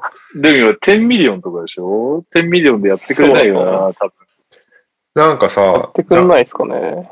そのやってくれるのトランジションのオフェンスが4位って言ってたじゃん、さっき。うん。ジャモラとかさ、ザイアとかブランドン・クラークとかがさ、ガンガンガンガンこう攻めていくじゃん。トランジションで。で、ああ、すげえガンガン攻めてくるこのチームと思ったら次のポゼッション、カイル・アンダーソンがすごいゆっくりと、ユーロステップ踏んで、ふわっつってフレイアップしてくるとかで、あんなのさ、リズム崩されまくるよね、相手チーム。確かにね。めちゃめちゃフィットしてんなって思った。カイル・アンダーソン。あと、何気にカイル・アンダーソンやっぱりスティールとかブロックもうまい上にそのままパスできちゃうから、そのトランジションの起点も多いんだよね、カイルは。いやーカイル・アンダーソンちなみに優秀です。平均アシスト2.7、ターンオーバー1.0。おーそうよね。なかなかウイングでそれでやってくれるとでかいですね。カイル・アンダーソン。まあ相変わらず、はい持っててほしいなグリズリーズ。いや、持っててほしいけどね、こっちも。え、そんでもまあな、可能す、そんな金額なスチームいる？カイル・アンダーソンに。まあでも3もね、克服しているんじゃないですか？それなりにいないのかな ?10 だよ、10。10だったら欲しいでしょもうちょい上げてもいいかで、な。っ10だったら多分誰でも取りに行くと思うけど。ってことはやっぱりもうちょっと上げてよってなるよね。海流側のエージェントも。りね。まあだ今15年、は出さねえだろうな。今年グリズー。リーズがどこまで勝ち進むかによって彼のその再契約に対して求める額は変わりそうだよね。だそれをやるのか、トレード前で売っ払ってるか、どっちかなんですよ。だから今、今。なるほどね。トレードしちゃうっていう話？がそもそも状態いいのに？そもそもシーズン前からずっと言われてるカイル・アンダーソン。はいはいはい、はいで。ついでに言うと、タイヤス・ジョーンズもそうなんだけど、タイヤス・ジョーンズについては、動かさないんじゃないかなっていう、その、カイルと比べても、タイヤス・ジョーンズの役割はでかいような気がするかなっていう感じですかね。相変わらずすごいんですよ。この、4.1アシスト、0.7はいターンオーバーだから、割り算すると増えるっていうね。おかしいやつね。おかしいやつ。ATO 増える人ってあんまいないよね。あんまいないよ。いや、でも本当に、駒が揃ってるよね、今年のグリズリーズは。メルトンも普通にいいし。そうですね。まあ、メルトンがこんなスリー入るのはないですけどね。ああ、まあまあまあ。でも、別に、3が魅力なわけじゃないじゃん、メルトンって別に。うんそのそうなのかな？いや、俺は結構メルトン、その他のエリアで活躍してくれてることの方がでかいなって感じてるからな。 Mr. Do Something ですからね。そうそうそう。まあ、でも個人的にやっぱ、モラントが一番、この試合の印象はモラントがこんなにシュート入んなくても影響力でかいんだなっていうのが印象として残ったかな。はい。多分ニックスの守り方としては正解なんだよね。こうもうんう、すごい高い位置で止めに行ってたじゃん、バレットが。うん。で、そこで抜いてきたとこに、ミッチェル・ロビンソンとかがヘルプで潰しに行くっていうのは正解なんだと思うんだけど、そこからモラントの場合はパス好きだから、うん。さばけちゃうんだよね。確かに。で、その結果、ジェジェジェだったり、ザイヤー・ウィリアムズがフリーで打ててるっていうのが、いや、めっちゃいいなって思った。なんか、いいディフェンスした結果、モラントはそれをさらに上に行くっていうのは、相当いいなって思ったね。あと、まあ、その、モラントが、まあ、パス好きっていうのもあるけど、なんですか、普通にオフボールの動きもうまいくやってくれるので、えー、まあ、この試合は大して良くなかったですけど、繰り返しになりますが、デズボン、デズモン、あの、ちゃんとプレイメイクをやってくれたとか、まあ、カイル・アンダーソンもやってくれたりとかっていうのが聞いてくるよね。彼がオフボールやってくれることによって。ということで、そろそろ話しますか他のメンバー。はい。じゃあ、カズマかな。僕はまあ、トジさんがいろいろ言ってくださってましたけど、ニックスの話した方がいいですかねあおじゃあいい、ですかねしましょまあ、僕、この試合の後のレイカーズ戦も見たんですよ。う。おうニックスレイカーズ。対レイカーズはい。まあなんか偶然タイミングがあったんで見てたんですけど、やっぱなんか爪が甘い感じがどうしてもニックスはありますよね。まあこの試合もそうですけど、多分まくろうと思えばまくれたんだろうなとは思うんですよ。まああんまり負ける気はしなかったですけど、ちゃんとやってれば別にグリズリーズをまくれたかなとは思うんですけど、まあそれができなかったっていうのが、まあレイカーズ戦も同じような傾向が見て取れて、結局すごいリードしてたのに最後逆に文句とかにやられちゃうみたいな感じがあったので、で、やっぱ去年ってディフェンスちゃんとこう頑張ったというか、まあみんなこうハッスルしていって、まあその中にランドルがちゃんといたみたいなチームだったと思うんですけど、今年は両方がダメになっちゃってるなっていうのは、この試合見てても思ったんで、そこが一番今ニックスが苦しんでる理由かなとは思いました。まあでもシュートも下手だもんな。バークスとかケンバとかが落ちちゃってるのは結構きついよね。そうですで、ねフォルニエは、この試合はまあ入ってたけど、ドリブルからそこまでできるけど、無敵じゃないじゃないですか、フォルニエの場合は。まあ、限界があるというか。フォルニエ、フォルニエのそれ頼みになっちゃうのはきついよね。単純にねクイックリーもね、いけそうでいけないし、RJ バレットとかクイックリーとか若手がもっと伸びりゃいいんだろうけどって感じで。クイックリ終盤めっちゃ点取ってたじゃん。なんかね。あ、そうなんだ。俺ごめんなさいトリプ。ル、トリプル J みたいなスリー打ってましたよ。ちなみに第3クォーターまでしか見てないです。そうなんか最後、最後ね、なんかに15秒ぐらいで7点ぐらい取ってた。あ、そうなんだ。4ポイントプレート3みたいな。えー、まあなんか若手が元気なのがいいぐらいじゃないですかね。なんか今のところっていうか、ランドルがやっぱひどすぎると僕はこのシーズンとしても思ってるところではあるんですけど、まあトひどいよッピンとか、な。クイックリーとか、ピンもっと使ってほしいよね。単純に。そうですよね。結構見てても、まあこの試合だけじゃないと思いますけど、要所でいいところあると思うんで、使ってほしさこれはあはある。るよね。トッピンいいとこあんの？トッピンとかグライムスとか、なんか勢いある若手をもっと使うべきだと思うけどね。うん。まあ、グライムズはね、と思うけど、トッピンって、なんか、シュート下手じゃないですか。なんかあの、今、ニューヨークってやっぱシュートがみんな下手じゃないですか。うん多分。それが辛いわけですよね、ローズがいなくなったことによって。そこでトッピンの時間を増やすのが結構厳しくないですか？別にそんな打たないからね。うーん。だからその他で活躍してくれ枠増やせんのかな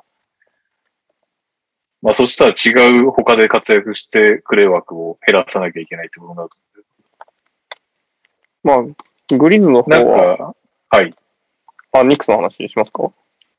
いや、なんか、俺のメモによると、今、コーナー3って基本的にめっちゃ打たせたいじゃないですか、NBA 全体で。うんで、それなりにやっぱりオープンだけで打つから、まあ入るじゃないですか。だけど、コーナー40%超えてんのが、グライムズ、フォーニエ、バークスだけらしいです。ミックスは。イメージだよね。という時点で結構つらっていう感じがありますね。はい、すいません。で、なんだっけ？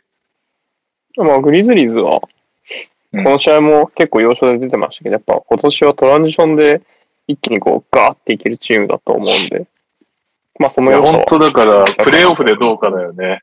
まあそうですね。プレーオフで走れたら、ただなんか、あの、やっぱ崩れないだろうなって思うのが、ルーズボールちゃんと頑張る。まあさっき、りょうさんとかも言ってましたけど、ルーズボールちゃんと頑張るチームではあるんで、なんかそこでの大崩れっていうのはないかなと思ってます。なんかルーズボール取っちゃえば、あとは、まあ走りたい選手が 走ってれば、そのままファーストブレイクになると思うんで、そこが、まあ崩れない限りは、大崩れはしないかなと思ってますけど。ただまあ、外のシュートとかがやっぱベインが当たんないとか、まあ、モラント入んないとか、この試合もトリプル J があんだけ頑張れてなければ、ちょっと怪しかった部分あると思うんで、そこ次第かなと思ってますけど、ただまあ、うちはディロン・ブルックスさんを温存してのこの試合ですからね。ジルブロックさんって情報あるいつ帰ってくるんですか？いや、多分2月の末くらいじゃないですか。オールスター明けくらいじゃないですかね。1なるほど週間とかの予定でしたよね。6から8ぐらい怪我多いよね、こだっのシーズンたと思うんで、まあ、エースストッパーであり、エースシューターになるかもしれないディロン・ブルックスさんを温存して、このプレーオフ。で、プレーオフでメンタルが強いと言われているあそうですよ、エースメンタルなんで。エースメンタル、マンバメンタリティの。また今年も、あの、佐々木クリスさん含め褒めてもらえればいいなと思ってます。はい。以上です。はい。そして、じゃあ、右利きクイズいきますか？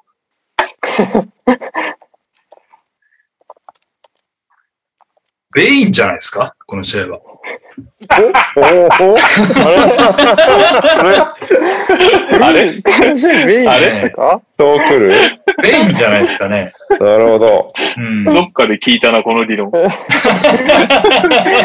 か、グリズリーズは、グリズリーズはベインのチームとはちょっと言えないですけど、さすがにね。うん、いや、でもあの、ジャモラントはもうなんか風格すら出てきたなっていう感じはありましたよ、本当なんか、うん。よかった。すげえなっていう。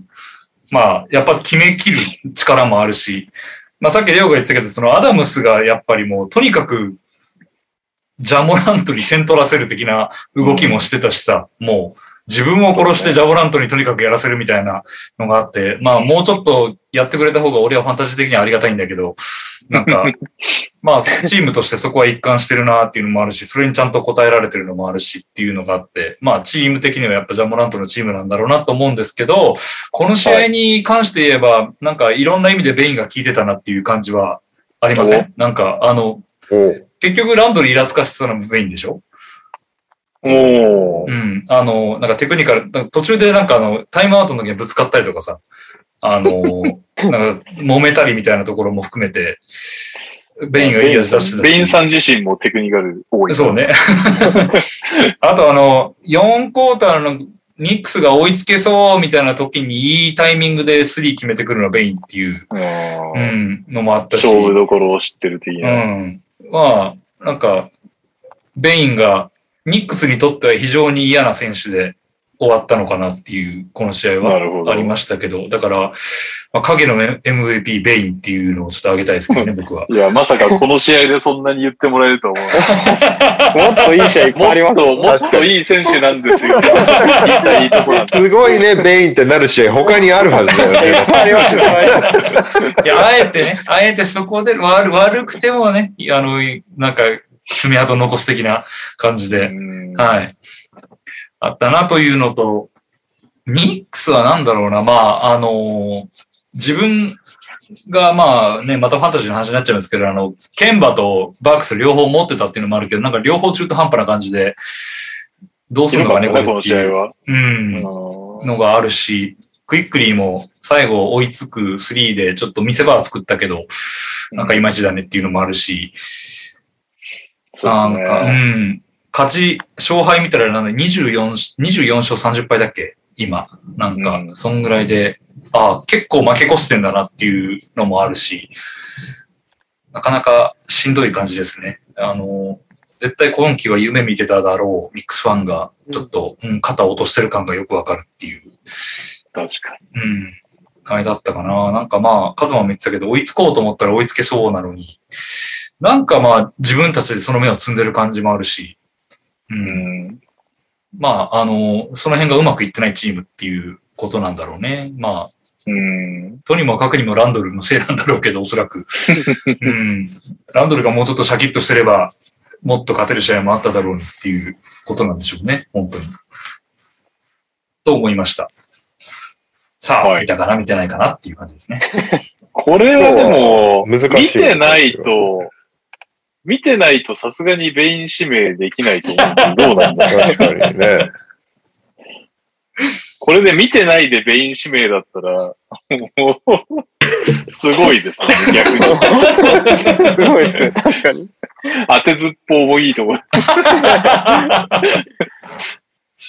まあね、最後ちょっとありがたいお言葉で締めていただけると思いますんで。そうですね。あええりがたいお言葉。この試合はですね、はい。コンチャーの試合だったんじゃないですか。何なんだ いやー、ねえ。うーん。見てない あのーグリズリーズがね、勝つのはなんとなく予想していたので、まあ、見るまでもないかなっていうところはあったんですけど、ただあの、ニックスについてちょっと一言言いたくて、うん まあ、グリズリーズはもう皆さんがかなり褒めちぎってたのでいいかなと思ってて。ニックス逆に、あの、僕、バレット、今回、今年僕ファンタジー3リーグやってるんですけど、3リーグ全部でバレットドラフト指名してるんですよ。そうなんだ。はい。っていうぐらいちょっと、あの、好き嫌いっていうよりは期待をしてうて、ん。で、まあ実際試合何試合か見てるんですけど、まあちょっと正直、ボールを託してエースでやらせるには、だいぶ足りないなとは思いながら見てるんですけど、うん。まあそんな中でも最近は結構、もうこの人本当左しか行かないんですけど、うん。それでも結構決めきるよ。あの、リム周りのレイアップとかかなり上手くなってきてるんで、そういう面ではうん頑張って成長してるなって思うんですけど、多分なんか、それと比例して、うん。ランドルのストレス溜まってんのかなっていうのもあって、ああ、なるほどね。なんか、僕、ランドルって、まあ、ボールも扱えるし、すごい選手だなって思うんですけど、結構、メンタル的には扱いづらいタイプの選手なんじゃないかなっていう感じで見てはいる。印象、印象を持ってるわけですね。そうですね。なんか、まあ、お同じチームのメイトからしたら、ちょっと扱いづらいかもなっていう。ちょっとき、うん気持ち上げてあげないといけないみたいな。はいはい。で、欲しい時にはもうやらせてあげないといけないみたいな感じにも見えるんで、なんか、そこでこう、上がってきてるバレットと、こう、うまく兼ね合いができてんのかなっていうのが結構何試合か見て気になる部分なんですよね。うん。で、去年は今年よりもっとランドル、ランドルでやらせてもらってた部分もあんのかなとか、なんか、そのランドルにのメンタルというか気持ち的なものがチームにこう、ちょっと連動してる部分があるのかな、プレー以上に。なるほどね。は、正直今年はそうだよね。感じますね。まあ一番まだそのボール預けるとか頼れるのはランドルだとは思うんですけど、うん。この部分で大きく乱れが生じて、周りもちょっと、でもランドルに渡さなきゃとか、なんかいろいろそういう見えない兼ね合いが、負の兼ね合いみたいのがあんのかなって思いながら、うん。何試合か見てますね。で、やっぱ見るたびに楽しくなさそうなんで、あんまり。なるほど。はい。ねちょっと剣馬の使い方とかもよくわかんないんですけど、大爆発する試合もあれば、この試合みたいに0点で終わってる試合もあるんで、ちょっとまあ監督の責任っていうのも多少なりともあったりするのかもしれないんですけど、まあファンの方とか応援してる方からしたら結構むずがゆいシーズンになってんのかなって、僕はバレット個人的に見てるだけなんですけど、チーム全体で応援してる方はもっとなるほどね。うむむって思ってるシーズンなんじゃないかなと思って見てました。はい。バレット、アシストターンオーバーも良くないんだよね。2.5、2.0。うん。そうなってくるときついよねフリース。ローもド下手ですからね。あ、そっか。治ってないんだ。昔からあの、言われてたよね。フリースロー下手なのは。だいたい7割ちょいぐらいだと思うんですけど、なんかいいとこで外すイメージ結構あるんで、いや、それは耳が痛いな。うちのモラント先生も単純な結ところ構すごいところで。ここで外すみたいな感じだからね。そうなんですよね。そうですね。まあ、ニックス、まあ、グリズリーズはね、もうプレイオフ見据えて、その上を目指してると思うんですけど、うん。ニックスは7まだ割入ってねえわ。6割9分だわ。頑張ってもらいたいですね、ニックスにも。はい。うん。思います。グリズリーズは強いと思います。てか、バレット、あれだね。ニャオが期待するのもわかるぐらい、去年は成績良かったんだね。今年落ちてんだ。上がってはいないですね。だよね。後半。がなんか良かった印象だよね。なるほど、なるほど。うーん。はい。そんなわけで、じゃあエンディングで、じゃないや、あれか。なんだっけ、来週のゲームか。あ、そっか。来週のゲーム。まずは、明日のレーシックプランが、明日めっちゃ試合やんな。バックスレイカーズ。これはなんか最近やった感あるからいいかな。どっちも。うん。うウォリアーズ・ジャズ。なんか、あれなんだよな。どれもやった感じすんだよな。NBA オールスタードラフト。これ、いいか。ネッツ、ネッツ・ウィザーズ。うー。うんホーネッツ・ピストンズ。うん。日曜日が、ピストンですね。レイカーズ・ウォリアーズ。まあ、そうなっちゃうよね。ホークス・セルティックス。あなんかめぼしいのないね。まあ、ホークス、あ？センセックス見たんだっけ？見たよ。結構最近。うん、ホークス見てなくない？見て。当日、ラプターズ・ペリカンズっていうのもあるけいや、当日はやめよう。忙しすぎる、さすがに。ど。ホークス、そうね。あとは、チーム単位でこいつら見たいっていうのがあれば。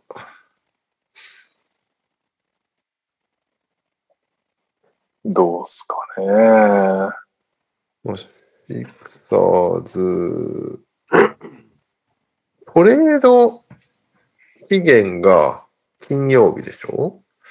金曜日の試合は割とスカスカな可能性があるんだよね。ああ。まあ、じゃあ、トレード済みのチームは？あの、キャブスは見たのか？そうね。うーん。他にめぼしいマッチアップは、明日だとサンズ・シクサーズとか面白そうだけどね。おーん？シクサーズ見てないよね。見たっけ？シクサーズはあんまり、そのエンビード無双し始めてから見てない気がするんだよね。シクサーズはちょっと見たいなっていうのはね、シクサーズの試合選ぶと、サンズ・シクサーズ、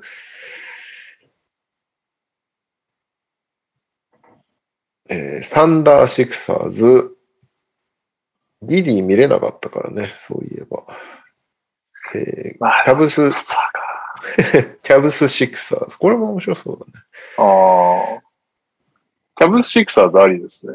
そうね。これは13日、日曜日だから、トレードも終わった後ですね。ハーデンとかいるかもしれない。そうっすね。それ、それにかけます？キキャブス・シクサーズ見る？見ましょうか。ハルヒさん呼ぶ？大樹さん呼びます？